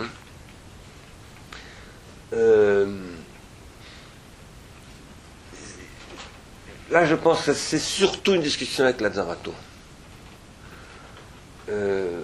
Je pense qu'ici, il me semble que Yann Boutan euh, reprend des positions de Maurice sur l'Adarato en tant que tel. Il ne les retravaille pas lui-même, il me semble.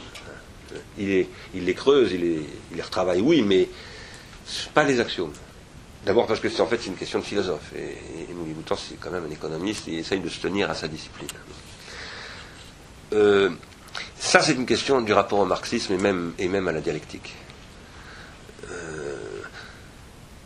Je pense que la division du travail reste une question.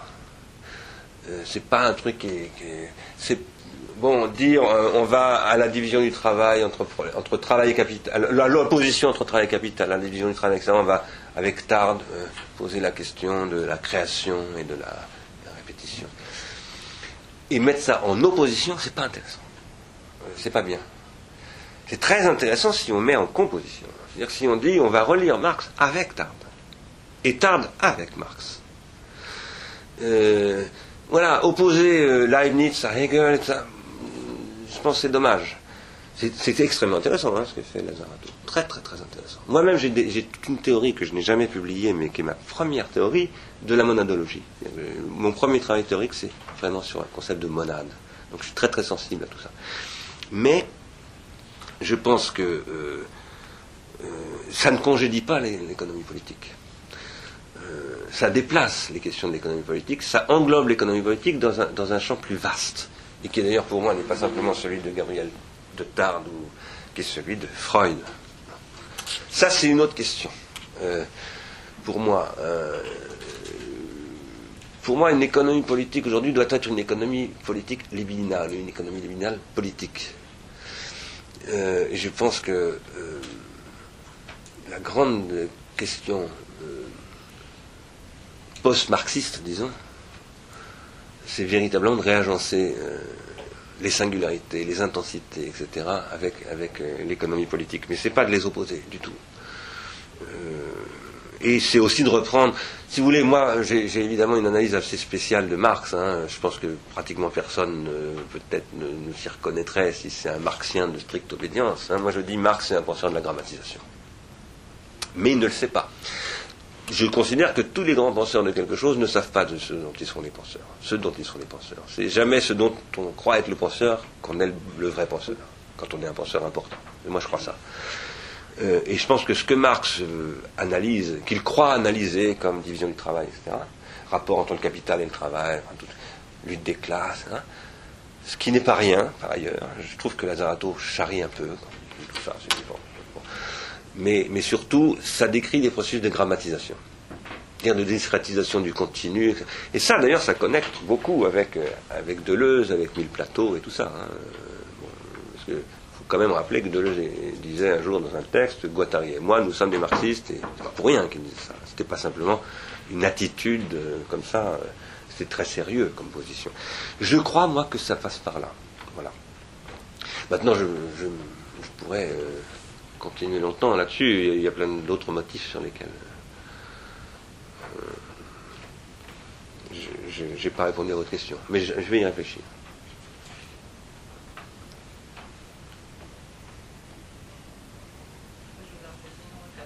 Allez-y.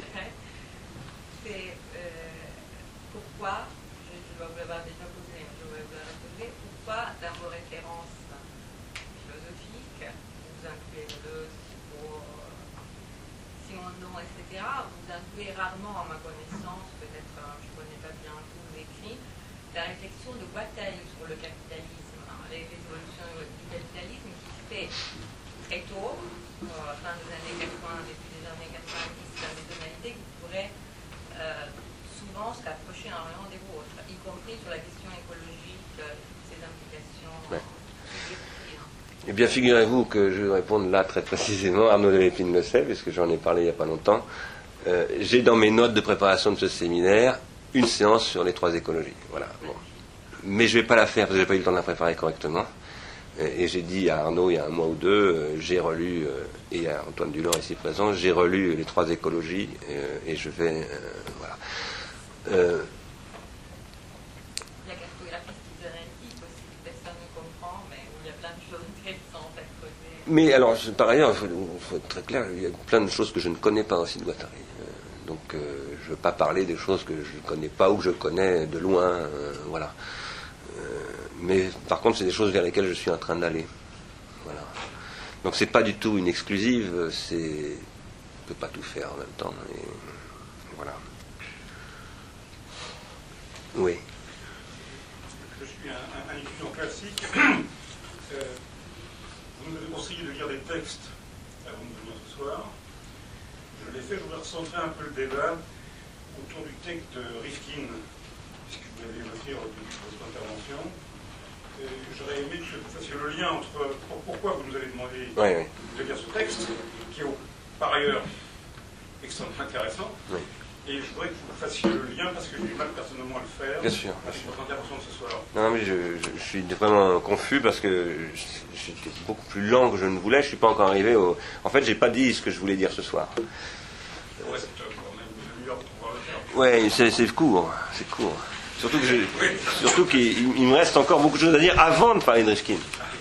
C'est ça le problème. Et des choses que je considère assez importantes. Euh, mais bon, autrement dit, je pense que je parlerai de Rifkin la semaine prochaine. Et je ne vais pas pouvoir parler de tout ce dont je voulais parler, euh, encore moins de Guattari. euh, à propos de Rifkin, donc pourquoi est-ce que j'ai demandé, je vous ai demandé, et je vous remercie de l'avoir fait beaucoup, je vous ai proposé plutôt de, lire ce texte de Rifkin, parce que je pense que ce texte de Rifkin est d'abord symptomatique de quelque chose, qui est un processus de maturation, euh, et en même temps du maintien d'une sorte d'aveuglement. Ce texte de Rifkin est très intéressant, premièrement parce qu'il pose, comme avec une très grande clarté, alors là, la troisième limite du capitalisme dit on est là-dedans, il maintenant c'est comme ça que vous pensez, il n'y a rien à faire. Donc on se dit enfin un type qui pose les vrais problèmes. Deuxièmement, il dit j'ai une solution parce que c'est un consultant Rifkin. Et, donc euh, il ne fait des livres que pour trouver des clients. En l'occurrence, les produits dérivés, c'est les best-sellers qui se vendent à 100 000 exemplaires. Il prend aussi les royalties en passant. Mais ça, ça n'intéresse pas. C'est des petits revenus, ça qui l'intéresse, c'est les, consultations à 10 000 euros par jour. parce que c'est ça, euh, l'Institut de, Rifkin. Hein. Je le sais parce que je lui ai proposé un jour quelque chose, il m'a dit c'est 15 000 dollars. Pour l'après-midi. 15 000 dollars. Ça fait, le dollar a beaucoup baissé, mais à l'époque c'était en 83. ça, fait encore, de toute façon, encore beaucoup d'argent. Hein. ça fait encore à peu près, euh, enfin je sais pas combien, peu importe. Euh, mais Rifkin, euh, premièrement, dit le pétrole c'est fini. Voilà. Il faut absolument passer à autre chose. Deuxièmement, il dit qu'il faut investir à long terme. Ça, c'est très intéressant. C'est ça qui m'intéresse d'abord. Il dit il dit l'Europe a une carte à jouer, c'est qu'elle s'engage à fond dans, une politique de recherche-développement, économie d'échelle, etc. Mais il ajoute, mais ça ne suffira pas de faire de la recherche-développement. Il dit qu'il faudra changer profondément la nature de la relation entre les, clients et les fournisseurs, parce qu'il n'y a plus des clients et des fournisseurs, il n'y a plus des producteurs et des consommateurs, tout le monde devient producteur. Et là, il dit, le, le système de stockage de l'hydrogène, ça ne peut marcher que si la distribution, c'est un réseau, ce que moi j'appelle un milieu associé. Il un réseau euh, euh, bidirectionnel, euh, totalement décentralisé, sur le modèle d'ARPANET repris par Internet. Alors ça, je trouve ça formidable. Je trouve ça formidable. C'est vraiment un type extrêmement intéressant. Qui a un culot du tonnerre, mais ce qui est intéressant, ce n'est pas l'hydrogène dans cette affaire. Parce que souvent, les gens disent que l'hydrogène, ce n'est pas une solution. Rifkin ne dit absolument pas qu'on va produire de l'énergie avec de l'hydrogène. Pas du tout ça qu'il dit. Ça, il le disait un petit peu, semble-t-il, dans son premier bouquin, il y a 5 ans. Là, ce qu'il dit, c'est qu'on va utiliser l'hydrogène comme un, vecteur énergétique, simplement. Une énergie de stockage. Ce n'est pas une énergie, autrement dit. C'est un condensateur.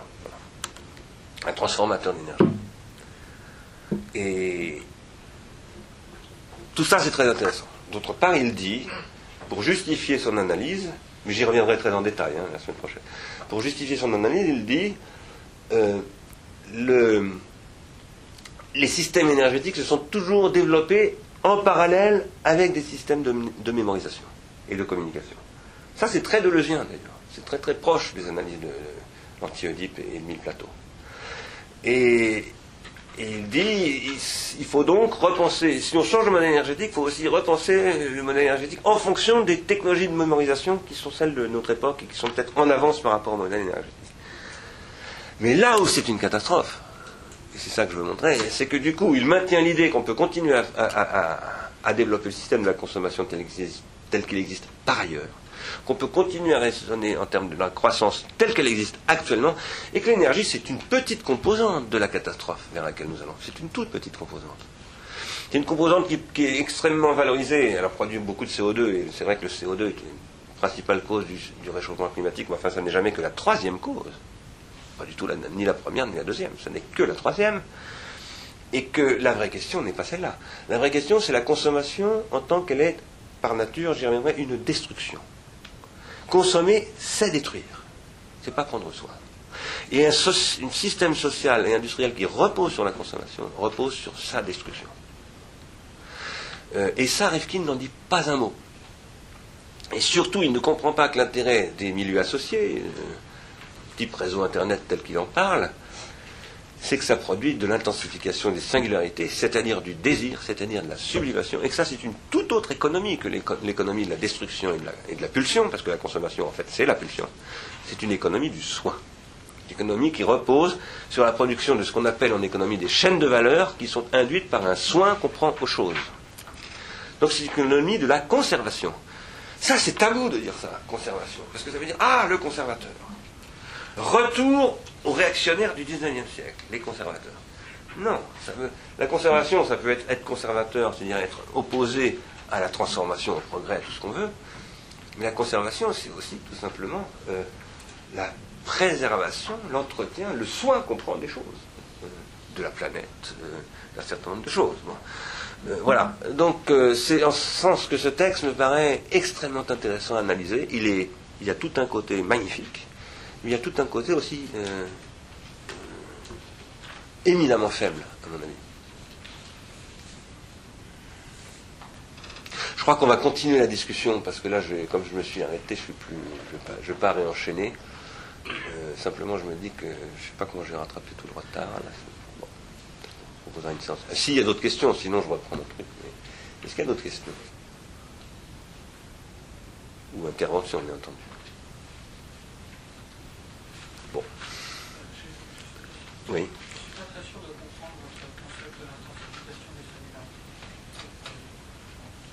Alors, oui, ça, je n'ai pas précisé parce que ça renvoie à des, séances précédentes, enfin pas, cette année, mais des, séminaires précédents. Moi, ce que j'essaie de développer, c'est une théorie du désir.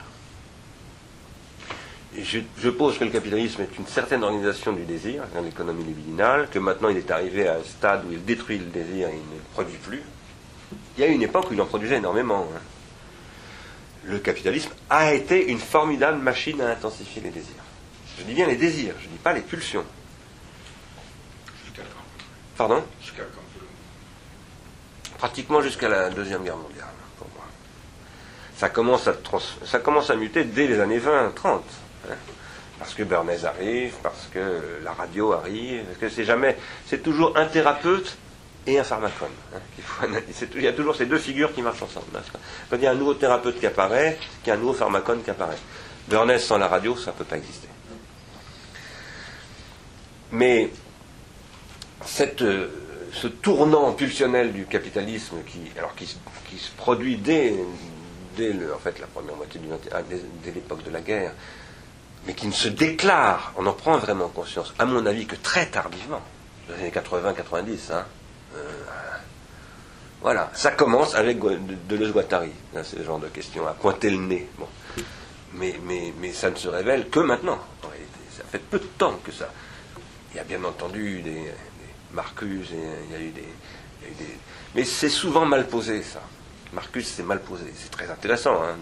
Moi, je dois beaucoup à Marcus, mais c'est mal posé ou lâche, par exemple, le narcissisme, etc. C'est très très mal posé. C'est très intéressant, mais c'est très très mal posé. Euh, à un moment donné, il y a quelque chose qui devient pulsionnel, et au lieu de produire du désir, ça produit de la pulsion. Alors, ce que j'appelle intensifier les singularités, pour être désirant, il faut être capable de désirer. C'est-à-dire d'attendre, je le dis en passant. Hein. C'est-à-dire d'avoir une attention. Parce que l'attention, c'est le substantif de l'attente. Enfin, du verbe attendre. Et moi, je pose que le désir, c'est une forme de l'attente. Donc de l'attention. Il faut être capable de désirer et d'attendre un objet. Mais à quoi sert cet objet dans ce circuit-là? Eh bien, cet objet, il sert à projeter dans la singularité que je vais trouver à cet objet, la singularité que je porte en moi. C'est que je ne peux trouver dans l'objet de mon désir que ce que mon désir est capable d'y projeter. Ça ne veut pas dire que l'objet ne m'apporte rien. Ça ne veut pas dire que l'objet, ça ne veut pas dire qu'il n'y a pas d'objet. Ça ne veut pas dire que c'est un pur fantasme c'est une expérience. C'est-à-dire que cet objet, je vais m'y agencer, je vais y agencer ma singularité avec sa singularité, parce qu'il a sa singularité propre, et à un moment donné, ces deux singularités se projetant l'une dans l'autre, c'est un système de mirage, ce sont deux miroirs qui se regardent, vont s'intensifier.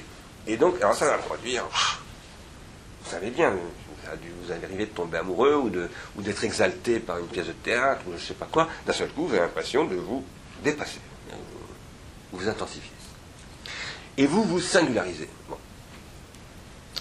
Le désir, c'est ce qui produit de l'intensification de singularité. C'est ça le désir. Et c'est comme ça parce que l'objet du désir est infini. Un objet de désir ne peut être qu'infini pour celui qui le désire. Sinon, ce n'est pas un objet de désir, c'est un objet de besoin, de pulsion, de tout ce que vous voulez, mais ce n'est pas un objet de désir. L'objet de désir est infini, structurellement.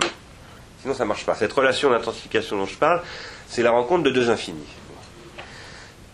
Euh, ça, c'est ce que le capitalisme va chercher à capter, mais pour le capter, de manière capitalistique, il est obligé de le calculer. Or, l'infini ne se calcule pas. Donc il est obligé de mettre en place des procédures qui vont rabattre cet infini sur sa finitude, et une finitude sans infinitude. Parce qu'il y, a des finitudes sans infinitude, mais il y a des finitudes avec infinitude. Hein. Nous, nous sommes des finitudes orientées vers ce que j'appelle euh, des consistances, c'est-à-dire des infinitudes. Nous sommes capables euh, de, vivre notre finitude, ce que Heidegger appelle notre existence, hein, uniquement dans la mesure où nous sommes capables de projeter notre existence sur un plan de consistance, c'est-à-dire sur un plan d'infinitude, qu'on a longtemps appelé Dieu d'ailleurs.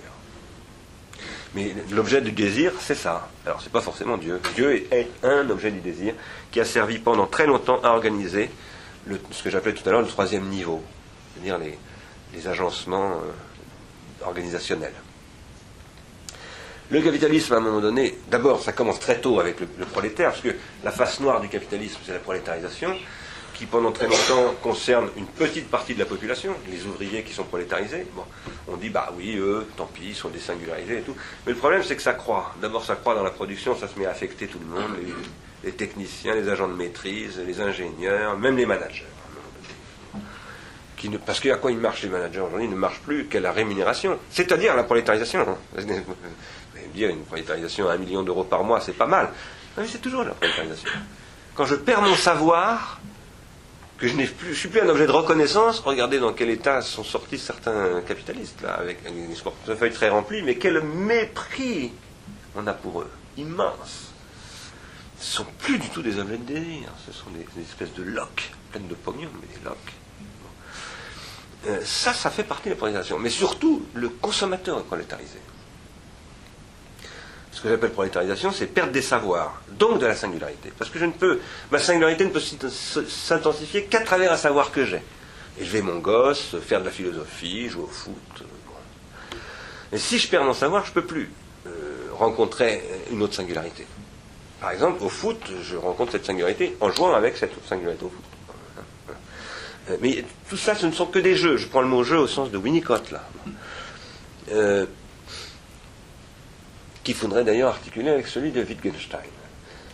Mais euh, ce que j'appelais donc tout à l'heure l'intensification des singularités, c'est ce qui va me permettre d'augmenter mon désir, parce que plus je suis singulier, plus je suis capable de désirer d'autres objets, de trouver d'autres singularités, et, je suis là-dedans. Après, euh, l'effondrement de l'investissement dont je parlais tout à l'heure, la spéculation, euh, les courts-circuits dans la transcendisation, tout ça, ce que j'appelais comme ça, eh bien, c'est en fait la destruction de ces ces intensifications. D'accord, mais je ne vois pas est-ce qu'à un moment donné, là, vous aviez dit l'Internet, enfin tout ce qui est lié à l'Internet, produit une intensification de, des singularités. Euh, Alors, voilà, je, je pas trop. Ça produit aussi le contraire, bien entendu. Hein. Ça produit aussi le contraire. Ça, ça renvoie à un truc que j'ai développé l'an passé ici, qui est la théorie de ce que j'appelle les milieux associés le milieu industriel classique de l'économie politique classique, celle, que, dont, celle dont, dont Lazzarato dit elle ne nous intéresse pas, c'est pas, c'est pas, elle n'est pas pensée à partir de la création, mais de la division du travail. C'est ce que j'appelle un milieu dissocié. C'est-à-dire qui repose sur un processus que j'appelle la grammatisation, qui, qui capte progressivement les savoirs de ceux qui agissent dans ce processus pour les mettre dans des machines, et qui fait qu'on va pouvoir spécialiser des rôles des rôles de producteur, des rôles de consommateur, et dans ces rôles à l'intérieur de la production, euh, des, rôles de, je sais pas, tourneur, de ceci. Et petit à petit, on va faire que de plus en plus, le métier va passer dans la machine. Ce qu'on appelle le métier à tisser, d'ailleurs, c'est une machine. Euh, hein. Le métier n'est plus dans le. Ce qui est aussi vrai du, du consommateur. Et on va faire une société qui va être basée, je vous en prie, qui va être basée par ailleurs sur l'opposition des producteurs et des consommateurs. C'est vraiment basé là-dessus. Euh, autrement dit, les consommateurs, sont ils sont gavés de, choses, mais ils ne participent absolument plus du tout à la construction de leur monde. Les prolétaires non plus. Un ouvrier euh, dans l'artisanat, par exemple, produit son monde de travail, il produit ses outils, il, invente des choses, etc. Dans la société, euh, dans l'usine, en aucun cas le producteur ne participe à la production, à la, conception de la production. C'est ça qu'on appelle la division du travail.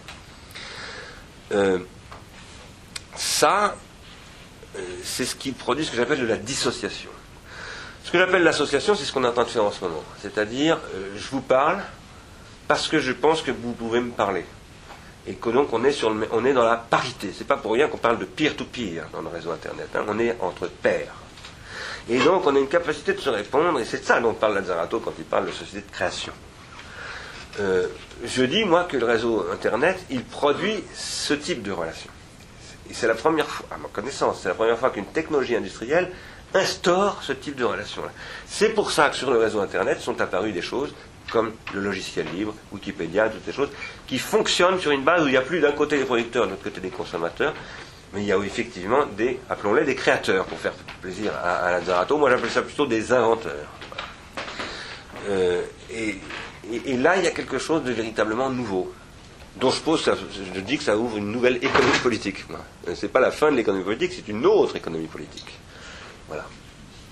Avec une autre organologie, avec d'autres dispositifs. euh. Je crois que nous vivons une mutation organologique. Ce que j'appelle l'organologie, c'est ce qui intègre le vivant, la technique et la société. Autrement dit, le biopouvoir et le psychopouvoir et le non-pouvoir et, que cette mutation organologique rend possible à la fois une hyper, un hyper-contrôle, enfin une société d'hyper-contrôle, et en même temps exactement le contraire. Voilà. Et, c'est pour ça que je fais ce séminaire. Quand on, a fait ce séminaire avec, quand on a décidé de faire ce séminaire avec Marc Crépon, euh, Georges Collins et, Catherine Pérez, on l'a appelé Trouver de nouvelles armes, ce qui est une expression de Gilles Deleuze, avec le sous-titre une polémologie de l'esprit, c'est parce qu'on pense que l'esprit, la vie de l'esprit, c'est une guerre. C'est une guerre contre la bêtise. C'est une guerre contre ce que l'esprit engendre toujours avec ça, comme son ombre. L'esprit grandit, et plus grandit, plus l'ombre de la bêtise s'allonge. Euh, et l'esprit doit, alors, il court toujours euh, après ou contre son ombre, il ne peut pas s'en débarrasser. hein. Ça, c'est c'est ce que Deleuze appelle le caractère transcendantal de la bêtise. Mais moi je dis, euh, si on veut traduire ça dans une économie politique, il faut le traduire dans des termes organologiques et pharmacologiques. C'est-à-dire qu'il faut avoir une. C'est ce que nous appelons ici une polémologie de l'esprit.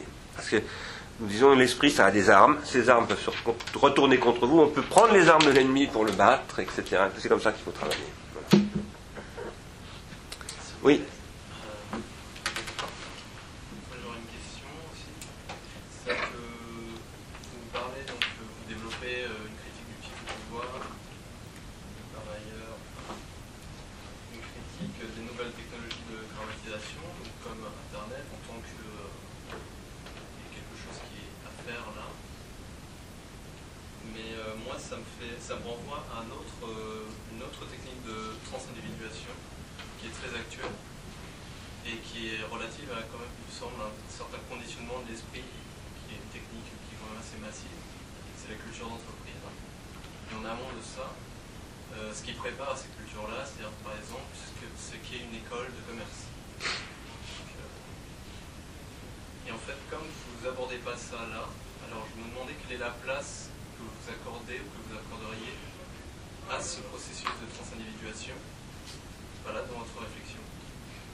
Une excellente question, mais effectivement, euh, d'abord, j'ai pas fait le travail suffisant pour l'aborder.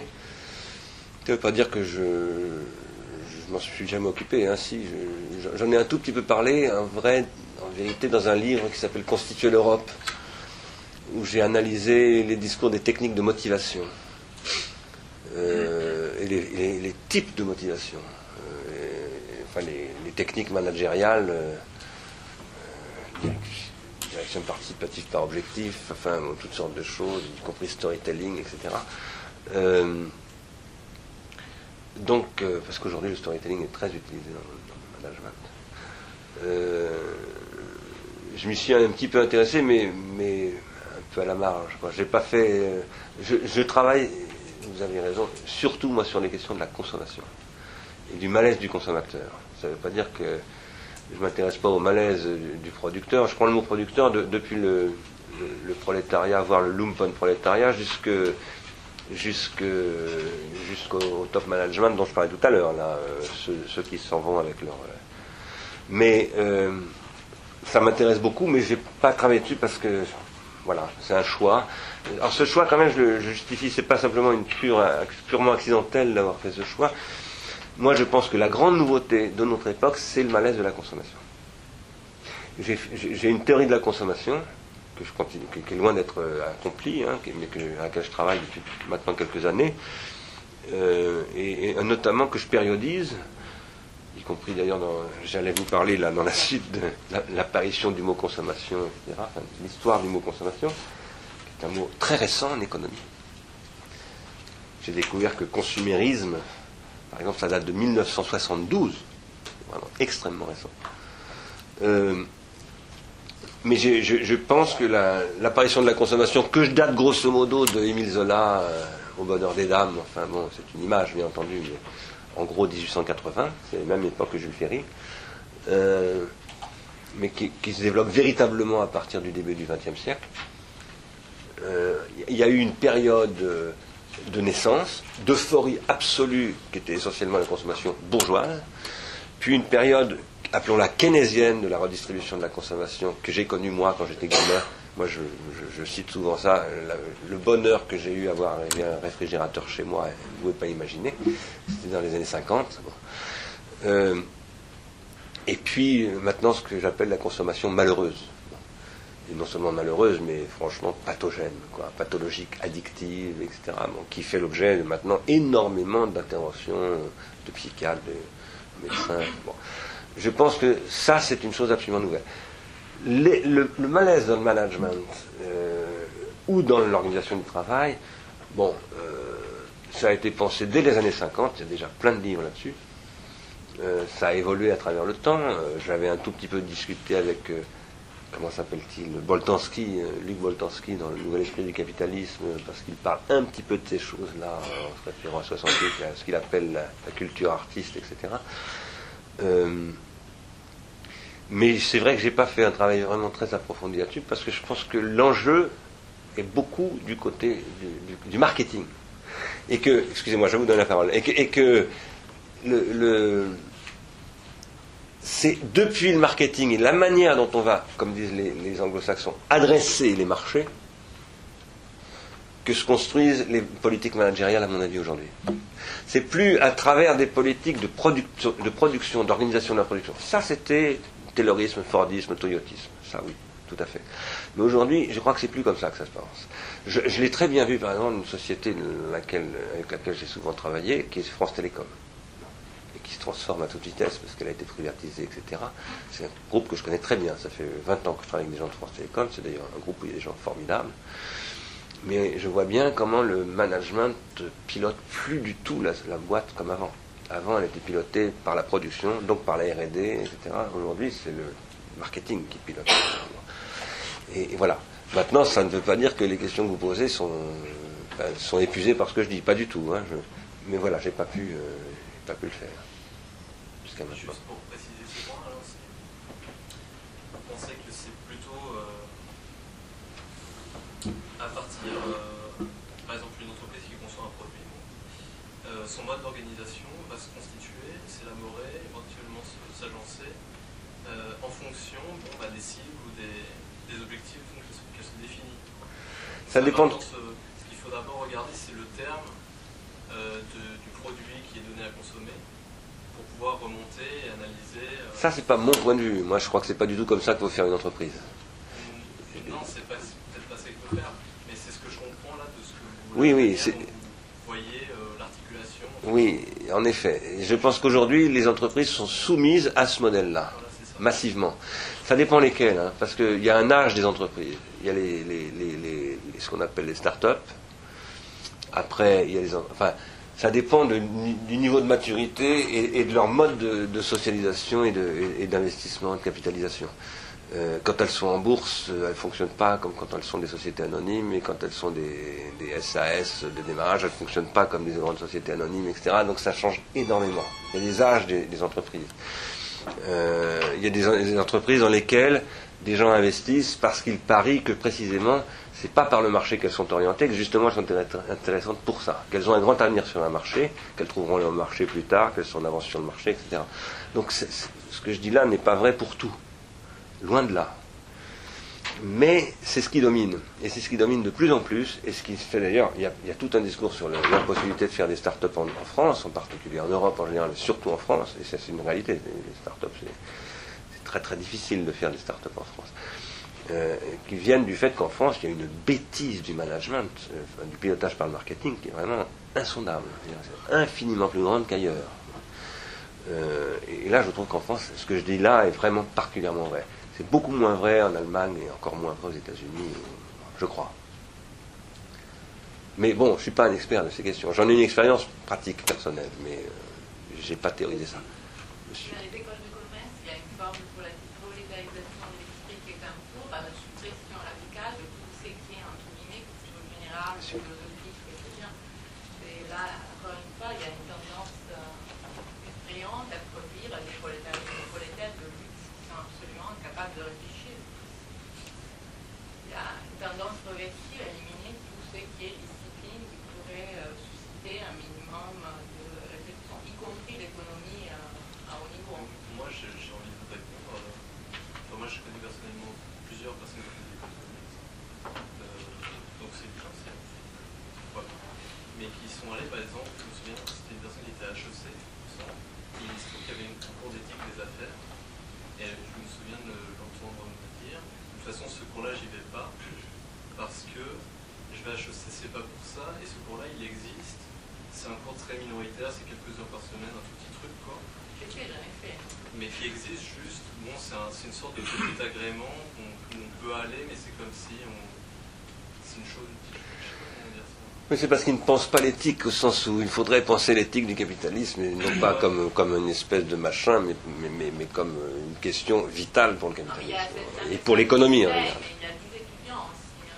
Je vais vous donner la parole, mais il y a un monsieur qui la demande depuis, long- de- de- depuis longtemps, vraiment, ce serait pas. C'est en lien, enfin, je, je- enfin, oui, moi je t'ai fait un peu parce que j'ai j'ai cumulé euh, une remarque, une question et une suggestion au fil de vos propos, et en plus l'intervention de monsieur m'a aussi donné envie de réagir parce que sur, euh, sur quelle place a la, ce que je reformulerais comme une certaine prolifération d'une prétendue culture d'entreprise dans les- pour les processus euh, pervers de, de transindividuation, et vous posez, si j'ai bien compris un peu la question du lien que vous établissiez éventuellement avec euh, le rôle joué par l'essor des, des- des technologies numériques. euh, et moi, je pense, enfin, j'ai pas de réponse euh, plus consistante que la vôtre, mais il y a quand même des, des- des interprétations qu'on peut voir sans devoir euh, sans réfléchir plus avant à la question. Ça rejoint en plus la suggestion que je voulais faire. La suggestion que je voulais faire, c'était que de vous intéresser à un, à un film. Je ne sais pas s'il est en salle, il était projeté à la clé euh, lundi soir. C'est euh, le documentaire J'ai très mal au travail de Jean-Michel Carré qui est pas seulement centré là-dessus, enfin Christophe Dejour euh, il intervient beaucoup. Et sur moi ça me- ça m'évoque un lien, c'est que les, cet essor de, enfin, l'essor de l'informatique a joué un rôle clé dans euh, l'essor de l'évaluation individuelle euh, du, du travail. Ça me fait aussi penser à la culture d'entreprise et, le- et le- et un impact bien plus large que le strict domaine de l'entreprise à travers l'idée de devenir un entrepreneur de soi. Euh, je, je vais avoir de la peine à le développer de manière plus consistante, mais le, l'es- un esprit d'Internet n'est pas le meilleur, euh, abonde beaucoup dans ce sens-là. Soyez l'entrepreneur de vous-même, et puis d'ailleurs, euh, vous, allez, vous devriez tous être en train de créer votre start-up, etc. Vous avez raison, il y a de la pharmacologie là-dedans, c'est-à-dire que créer sa start-up, ça peut être très bien, on peut regretter qu'en France, il y ait des freins, etc. Mais d'un autre côté, en Josas, euh, il se trouve que je vous parle en étant moi-même euh, ex-apprenti capitaliste et diplômé de Sudoku Paris dans une autre ville mais euh, je suis sorti avant l'ère de, la première bulle Internet. Et ça a été un sport aussi, euh, un sport à la fin des années 90 de créer sa start-up sur l'idée HEC. Enfin bon, bref, il y a vraiment, je pense que la, question est très intéressante parce qu'il y a y a de quoi alimenter l'idée de l'interpénétration entre la, culture d'entreprise comme euh, transindividuation, en l'occurrence, plutôt perverse, etc., même s'il y a aussi du monde, certainement, puis c'est mauvais. Ça rejoint, je vais, essayer de faire quoi je, j'aborde deux points sur quatre. Ça rejoint la remarque initiale de tout à l'heure de Yves. Quand il y a de la thérapie et du pharmacon en même temps, et vous avez dit, euh, il n'y aurait pas eu de Bernès sans radio et vice-versa, peut-être, etc. Là, c'était juste pour la, quasi-blague, mais je sais que vous accordez par ailleurs de l'importance à ce fait historique, c'est qu'on pourrait dire aussi qu'il n'y a pas de, tonton sans neveu, c'est-à-dire qu'il n'y a pas de Bernès sans Freud. Voilà. Et le point principal, peut-être, c'était ma, ma quasi-question, quand vous avez parlé de la conversion conservation tout à l'heure. Euh, et ça nous renverra euh, sans doute au lien euh, possible et à intensifier avec, avec Guattari. Enfin, bref, la conservation, c'est. avez développé l'idée de il ne faut pas la voir comme le retour à la réaction du 19e siècle, etc. Enfin, dialectiser la notion de conservation et promouvoir ce qu'est la politique. C'est le, le, désir de persévérer dans son être, c'est le qu'on a tous, Bien. Bien sûr. C'est- de. Quoi. Oui, mais là, euh, là la réponse est, est- est bêtement oui, euh, absolument d'accord. Vous avez très bien compris ce que je voulais dire. Tout à fait d'accord. Mais c'est en lien avec aussi une intervention de Madame sur euh, les liens avec multitude, parce que Spinoza, chez multitude. Bien sûr, tout à fait. Tout à fait. Je suis tout à fait d'accord. Mais là, il y a un énorme chantier, alors là, cette fois-ci, qui est très philosophique, pour le coup, qui est aussi, euh, appelons-le politique ou d'économie politique, appelons-le comme on veut, de relecture de Spinoza, de Leibniz, euh, enfin d'un certain nombre de Marx, de Hegel, qu'il faudrait, euh, qu'il faudrait faire euh, sur ces questions. par exemple, conservation chez Hegel et conservation chez Spinoza et conservation maintenant. voilà, ce sont des choses. Je pense qu'il faudrait dé- dépoussiérer un petit peu les, grandes idées reçues qui consisteraient à dire, par exemple, si on est spinoziste ou spinozien, on ne peut pas être hegelien. Ou je, pense qu'il faut être ni spinozien ni hegelien. Il faut être soi-même. Je ne vais pas dire qu'il faut créer sa start-up euh, et tout ça, mais, je pense qu'il faut intensifier sa singularité d'abord. Et que ça passe par des affects euh, plutôt spinoziens qu'hegeliens, je le comprends très bien, mais à un moment donné, ça suffit de rabâcher toujours que euh, il faut lâcher Hegel pour Spinoza. On n'en est plus là, parce que Hegel ne domine plus du tout. Ça, avait un sens quand, tout était dialectisé, hegelianisé, etc.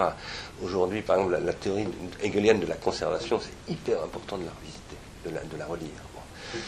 Euh, mais je, suis absolument d'accord avec ce que vous dites, hein, cela dit, tout à fait, euh, évidemment. euh, C'est pas non plus intervention pro-multitude à fond, parce qu'effectivement, je trouve qu'il cède à une fascination de- devant l'immatériel. Et J'étais aussi à la colline samedi, vous étiez presque trop gentil avec Moulier Bouton là-dessus. quoi. Là, ce soir, je suis heureux de vous entendre dire c'est une connerie, il y a plutôt de plus en plus de matériel.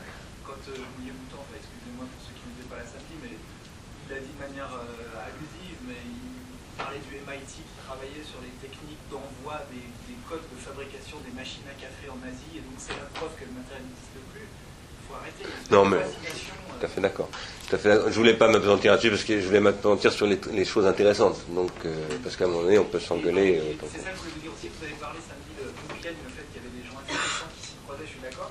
Ça me fait pour. Alors, excusez-moi, il y a Dominique Boulier aussi. euh, Et Boulier, quelqu'un qui critique Moulier Boutan sur, euh, par rapport à sa fascination pour l'immatériel. euh, Oui, Et par ailleurs, ce sont des échos, tous les deux. donc, oui. Oui, mais alors là, c'est. Bon, là, je ne vais pas rentrer là-dedans parce que je connais très bien Dominique Boulier, c'est moi qui l'ai fait venir à l'UTC. Je suis beaucoup plus proche de Moulier Boutan que Dominique Boulier. Euh, même si je partage avec Dominique Boulier des critiques sur Moulier Boutan. Euh, parce que je pense que Dominique Boulier, euh, avec son concept d'usage, est totalement euh, dans le XXe siècle et que, alors là, je me sens beaucoup plus proche de, l'invention et, de- que je pense que la question d'usage, c'est pas du tout une question intéressante. Mais là, comme tout le monde ne connaît pas tous ces gens-là, on va peut-être arrêter là, sur ces trucs-là. Je voulais vous répondre quand même sur la transindividuation dans les entreprises. Et, l'entreprise comme dispositif de transindividuation. D'abord, une entreprise, c'est évidemment un processus de transindividuation. Puisque c'est une organisation sociale et qu'une organisation sociale, pour moi, c'est un processus de transindividuation. Donc, s'il n'y a pas de transindividuation, il n'y a pas d'entreprise. Ça, c'est pas possible. Comment est-ce qu'on va spécifier ce régime de transindividuation par rapport à d'autres régimes de transindividuation que peuvent être les liens intergénérationnels, les institutions de programme ou je sais pas quoi? Euh, Ça, c'est un boulot que j'ai pas fait. Euh, mais que, évidemment, j'aimerais beaucoup faire. Moi, je- j'ai le projet de créer une chaire d'organologie générale où, tout ça serait systématiquement exploré. Mais, euh, bon, ça sera peut-être jamais. Euh, après, comment ce que je dis sur les réseaux sociaux et les technologies de transindividuation, plus généralement, parce que les réseaux sociaux, c'est le- pour moi le prétexte aujourd'hui à poser le problème des technologies de transindividuation. Il y en a beaucoup d'autres que les réseaux sociaux, hein, bien entendu. Y compris les jeux de rôle, enfin, tous ces techniques managériales euh, qu'on a pratiquées beaucoup, euh, les scénarios, enfin, tous ces, machins-là. Euh, quel impact ça a, le développement de ces réseaux sociaux sur les entreprises? Ben, Je ne peux pas vous dire de qui il s'agit, parce que là, ce serait vraiment dévoiler les choses, mais été il n'y a pas très longtemps avec un cadre supérieur d'une très très grosse entreprise mondiale, qui est sur Facebook et qui me disait, je gère absolument tout maintenant, Euh, mes réseaux, et c'était un type très très très important, hein. vraiment euh, niveau, euh, niveau d'entreprise de plusieurs centaines de milliards, etc et, qui me disait ça. Voilà, je suis en train d'explorer toutes les potentialités et je, et construis tous mes réseaux. Et les réseaux dans une entreprise, c'est le plus important. En tout cas, dans ce type d'entreprise-là. Euh, avec cette technologie-là. Et, quand il disait ça, ça voulait dire que, parce que c'était un patron, donc il organisait aussi toutes les relations avec ses collaborateurs, euh, clients. Voilà. Maintenant, je ne peux que vous dire des choses comme ça. Je ne les ai pas explorées du tout. Je ne les ai pas investiguées. euh, mais bien entendu question de la transindividuation dans l'organisation du travail des entreprises contemporaines euh, qu'il faut explorer. Mais je ne sais pas vous répondre, moi. Euh, si ce n'est des généralités comme ce que je viens de vous dire. Il y avait une question, oui, là, et une autre après. Je m'inscris simplement en faux sur l'idée qu'il y aurait une prolétarisation du savoir dans les écoles de commerce. Pour avoir participé dans le cadre de la conférence nationale des chambres de commerce et d'industrie à la réforme des programmes et aussi bien dans les IUT, la demande du patronat ces 15 dernières années, elle est évidente. Plus de, plus de philo, plus de savoir, plus de littérature, etc. Les voies du marketing sont impénétrables. Et c'est là sa force. C'est-à-dire qu'il ne s'agit plus tant de former des techniciens obtus qui ne connaîtraient que les lois du marketing. Il s'agit de faire rentrer un certain nombre de choses qui vont servir au marketing. Vous avez dit tout à l'heure, juste raison, que rien n'est blanc, rien n'est noir. En particulier que les prolétaires ne sont pas tous bons et que les capitalistes ne sont pas tous méchants. Je veux dire que les, en est ainsi du marketing. Euh, il utilise, si vous voulez, sa propre force, sa dynamique, c'est de faire rentrer dans ces lieux de formation des savoirs qui a priori lui sont totalement étrangers pour les retourner à son service. C'est là où ça devient extrêmement subtil, justement, l'enseignement dans les, les, dans les écoles de commerce. C'est que la partie presque fondamentale, je dirais, c'est plus la partie technique, la comptabilité, la gestion, le marketing, c'est le savoir autre qui est à l'extérieur. Donc je m'inscris un petit peu en four, si vous voulez, sur euh, une technicisation des savoirs dans les écoles de commerce. Au contraire, actuellement, euh, c'est la culture générale qui prime, j'allais dire. Oui, mais en même temps- Il va de soi que ce sont des techniciens, mais ce qui nous intéresse, on veut les former à la culture générale justement pour mieux les retourner. Oui, ça, la philo, par exemple, parce que la philo, elle est difficile à vous en demandez peut-être beaucoup. Non, mais parce qu'il y a des, des- des formes de culture générale, entre guillemets, qui effectivement sont très faciles à, à retourner, genre l'histoire de l'Europe et de la femme du XIXe siècle, etc. Très vague, mais par contre, il y a une résistance énorme à tout ce qui pourrait être pensé, parce que là, ça, ça, ça très- euh, qui, qui demande une attention profonde du coup, parce que là, ça ne ce n'est plus récupérable par effectivement le mécanisme que vous décriviez. Non, C'est complexe, c'est très complexe. Vous avez raison de, faire cette remarque, parce que c'est tout à fait réel. Et par ailleurs, il y a des gens extrêmement forts dans le marketing, extrêmement intéressants. Euh, ils sont rares quand même, hein. mais non, non, mais réellement, parce que c'est- un, métier qui est quand même un métier où c'est rare de pouvoir, euh, même quand on est très bon, de pouvoir être bon. Enfin, dire que le milieu le permet tout simplement pas. C'est quand même très très dur comme métier. Et ça plaque au sol, quoi. Ça tendance à vous. Et maintenant, je suis d'a- d'accord avec ce que vous disiez, c'est-à-dire que le, tout le problème, c'est qu'en général, moi je connais bien ce sujet, je ne suis pas dans une école de commerce, mais euh, je suis dans une école d'ingénieur. Vous savez bien, à Compiègne, bon, moi j'ai énormément contribué à développer ce qu'on appelait à l'époque. Maintenant, on n'appelle plus ça comme ça depuis que je suis passé, mais on appelait ça la culture générale. Euh, C'était vraiment ambigu ce machin, extrêmement ambigu. Moi, j'ai essayé, quand j'y étais, à Compiègne, de, vraiment imposer une vraie un vrai enseignement de la philosophie. D'ailleurs, avec un problème que nous avons eu, c'est qu'on avait beaucoup d'ingénieurs qui arrêtaient leur diplôme et ils foutaient le camp à Nanterre faire de la philo. Et un jour, j'ai été convoqué par le président Michel Lavalou à l'époque, qui m'a dit arrêtez, euh, vous nous faites partir les meilleurs éléments. Mais euh, pourquoi euh, la sophistique, le débat. Moi, j'ai écrit un texte, enfin, je n'ai pas écrit un texte, j'ai fait une conférence où qui s'appelait Platon, premier penseur du prolétariat. Et, où je soutenais que Platon luttait contre les sophistes en, les accusant de prolétariser les esprits, déjà, au sens où vous l'avez dit tout à l'heure. C'est-à-dire qu'un sophiste, c'est très très fort. Mais ça ne, produit pas de circuits longs, ça ne produit que des circuits courts. Donc, euh, autrement dit, des courts-circuits autrement dit des, stéréotypes, autrement dit une forme de prolétarisation, c'est-à-dire de dessaisissement. Le savoir m'échappe. Voilà, je suis dans le savoir, je suis dans la conservation cette fois-ci, non pas au sens du conatus et du, spinozisme, mais de, tout simplement la, la mauvaise répétition. Euh, c'est très compliqué, c'est très très compliqué tout ça. Le, problème c'est que ce sont des sujets sur lesquels on ne peut pas opposer les choses. Dès qu'on commence à raisonner en opposition, alors c'est foutu. C'est d'ailleurs une chose que je reproche à Lazarato, c'est qu'il dit ça souvent, il ne faut pas opposer, mais lui-même il s'oppose à Hegel, etc. Et, il réintroduit du coup les, machins qu'il critique. Euh, il faut observer ce qui s'y passe dans le marketing. Même dans le marketing, il se passe des choses intéressantes, ça, je suis d'accord avec vous. Maintenant, c'est aussi vrai que je crois que dans les écoles de commerce, la tendance des étudiants, c'est de dire euh, j'en ai rien à foutre d'éthique des affaires. Qui pense la question vraiment de l'éthique aujourd'hui en France, en tout cas. Hein? Moi, j'en connais pas. Je connais quelqu'un en Hollande, qui a fait d'ailleurs des, séminaires ici, qui s'appelle Guido Berns, qui est un philosophe, euh, qui est un économiste au départ, qui, est devenu philosophe, qui essaye de penser ça, mais à mon avis, qui a beaucoup de mal. Euh, mais j'en connais pas. Euh, et c'est ce que j'essaie de faire ici. Économiser, c'est prendre soin, ça veut dire il, faut, il faut repenser l'économie comme comme une éthique. Il y avait une autre question, monsieur.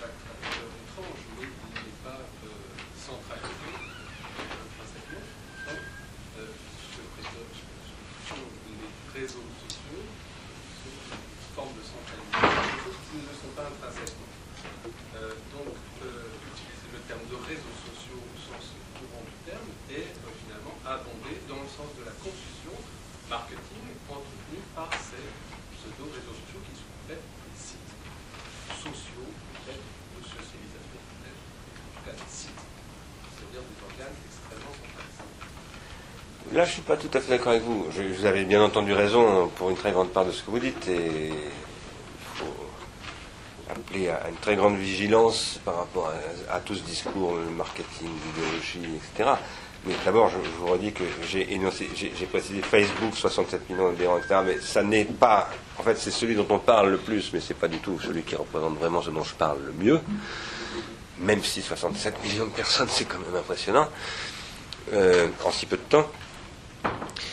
Euh, mais euh, non, je ne crois pas que ce que j'appelle les réseaux sociaux, y compris Facebook, je ne crois pas que ce soit centralisé. Je crois que c'est plus compliqué que ça. Non, non, il y, a bien entendu. C'est topologiquement, physiquement centralisé, c'est-à-dire qu'il y a un serveur quelque part. Non, mais bien entendu. Je suis d'accord avec vous. Oui, mais oui, mais, mais, c'est centralisé, bien entendu, et les relations passent toutes à un endroit. Euh, c'était un petit peu une question que vous posiez d'ailleurs, mais, que posait Christian Forêt, d'une certaine manière, l'autre fois. Mais, euh, mais, mais le réseau ne se réduit pas à ça. Ça, c'est une couche du réseau. Et, moi, quand, quand, je, quand je parle de réseau, je parle de relations. Et les relations, c'est pas simplement les connexions physiques, etc. C'est-à-dire que Oui, d'accord. On voit, c'est-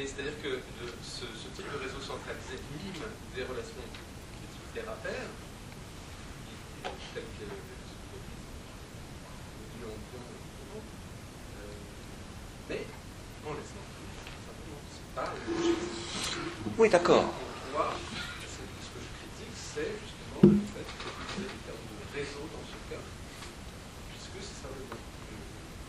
une surcouche euh, effectivement physique appliquée à quelque chose de centralisé, appliquée à quelque chose qui ne l'est pas, qui le fait sur le terme de réseau. Oui, ça, ça mériterait qu'on en discute plus avant. Euh, Je, pense, si vous voulez, que ce, que ce que je désigne sous le nom de réseau social, moi, c'est une tendance à la grammatisation des relations sociales via des technologies qui sont, bien entendu, qu'il y a des serveurs, qui peuvent être totalement centralisés, qui peuvent être partiellement décentralisés, qui peuvent être totalement décentralisés. Enfin, on peut imaginer, il y a toutes sortes de cas de figure imaginables. Et d'ailleurs, ça serait très important de faire une typologie de tous ces cas de figure possibles, parce que ça, c'est de faire de l'économie politique du sujet, pour le coup. hein. Euh, euh, mais il y a surtout pour moi des technologies d'individuation psychique et collective et, qui passent par la possibilité de produire des aim traces comme les appellent euh, certains, ce qu'on appelle les traces modélisées avec des, des- avec des, des- schèmes de, de modélisation, etc. Bon, et tout ça, c'est une tendance. C'est une tendance, euh, en fait, les réseaux sociaux commencent bien avant des choses comme Facebook, etc. Et Facebook, c'est un état transitoire d'un processus qui- voilà, dont je pense qu'il va énormément se transformer. Ce qui est très important, c'est la formalisation d'états attentionnels qui peut, qui peut euh, se traduire euh, du point de vue psychique, du point de vue collectif. Et- et la possibilité de mettre en place des technologies d'individuation collective et de transindividuation. Mais alors, justement, euh, dans le cas des réseaux sociaux, euh, Facebook, euh, les sociologues s'amusent à travailler sur les enfin, thermomètres, etc. On travaille- travaille sur la question du lien faible. Du Du lien faible. Ouais. Il y a liens faibles Ouais. entre les, les pseudo-pairs euh, qui euh, des relations transitent par ce centre. Et de fait, le pseudo-réseau social a intérêt à entretenir ces liens faibles, puisque quelque part, ça, euh, ça va une sorte de- d'aveuglement euh, et de consumage de, des pairs euh, qui va se rendre compte que finalement, on est en train de sortir en dehors d'eux euh, l'autisme de leurs compétences. Euh, et donc la, la, la structure même topologique du réseau, la- de l'étoile, euh, influe sur la nature des liens, en l'occurrence faibles, effectivement. Par contre, quand on euh, met en œuvre un réseau euh, qui ne s'offrait pas une relation entre les pairs, euh, et qui nécessiterait effectivement, comme dans, dans un maillon, que chaque maillon euh, soit fort et établi sur le là, pour le coup, les liens sont forts. Et, euh, et donc, on voit bien qu'il y a une, une relation très nette entre la topologie physique du réseau et la, euh, Bien sûr. la topologie des liens. Bien sûr. Là, on est vraiment dans. Oui, oui, mais, mais si vous voulez, euh, ce réseau social centralisé reste pour moi un réseau social. Il est c'est un réseau, appelons-le très faiblement social, euh, mais c'est quand même un réseau social. C'est un réseau au sens où Euh, il, il s- il est en train de créer de la relation sociale. C'est une relation sociale très, alors on pourrait dire à la fois prolétarisée et paupérisée d'ailleurs. Bon. Mais c'en est une quand même. Et, et il s'y passe pas rien. Il s'y passe pas rien, réseau, c'est sûr. Pas un réseau,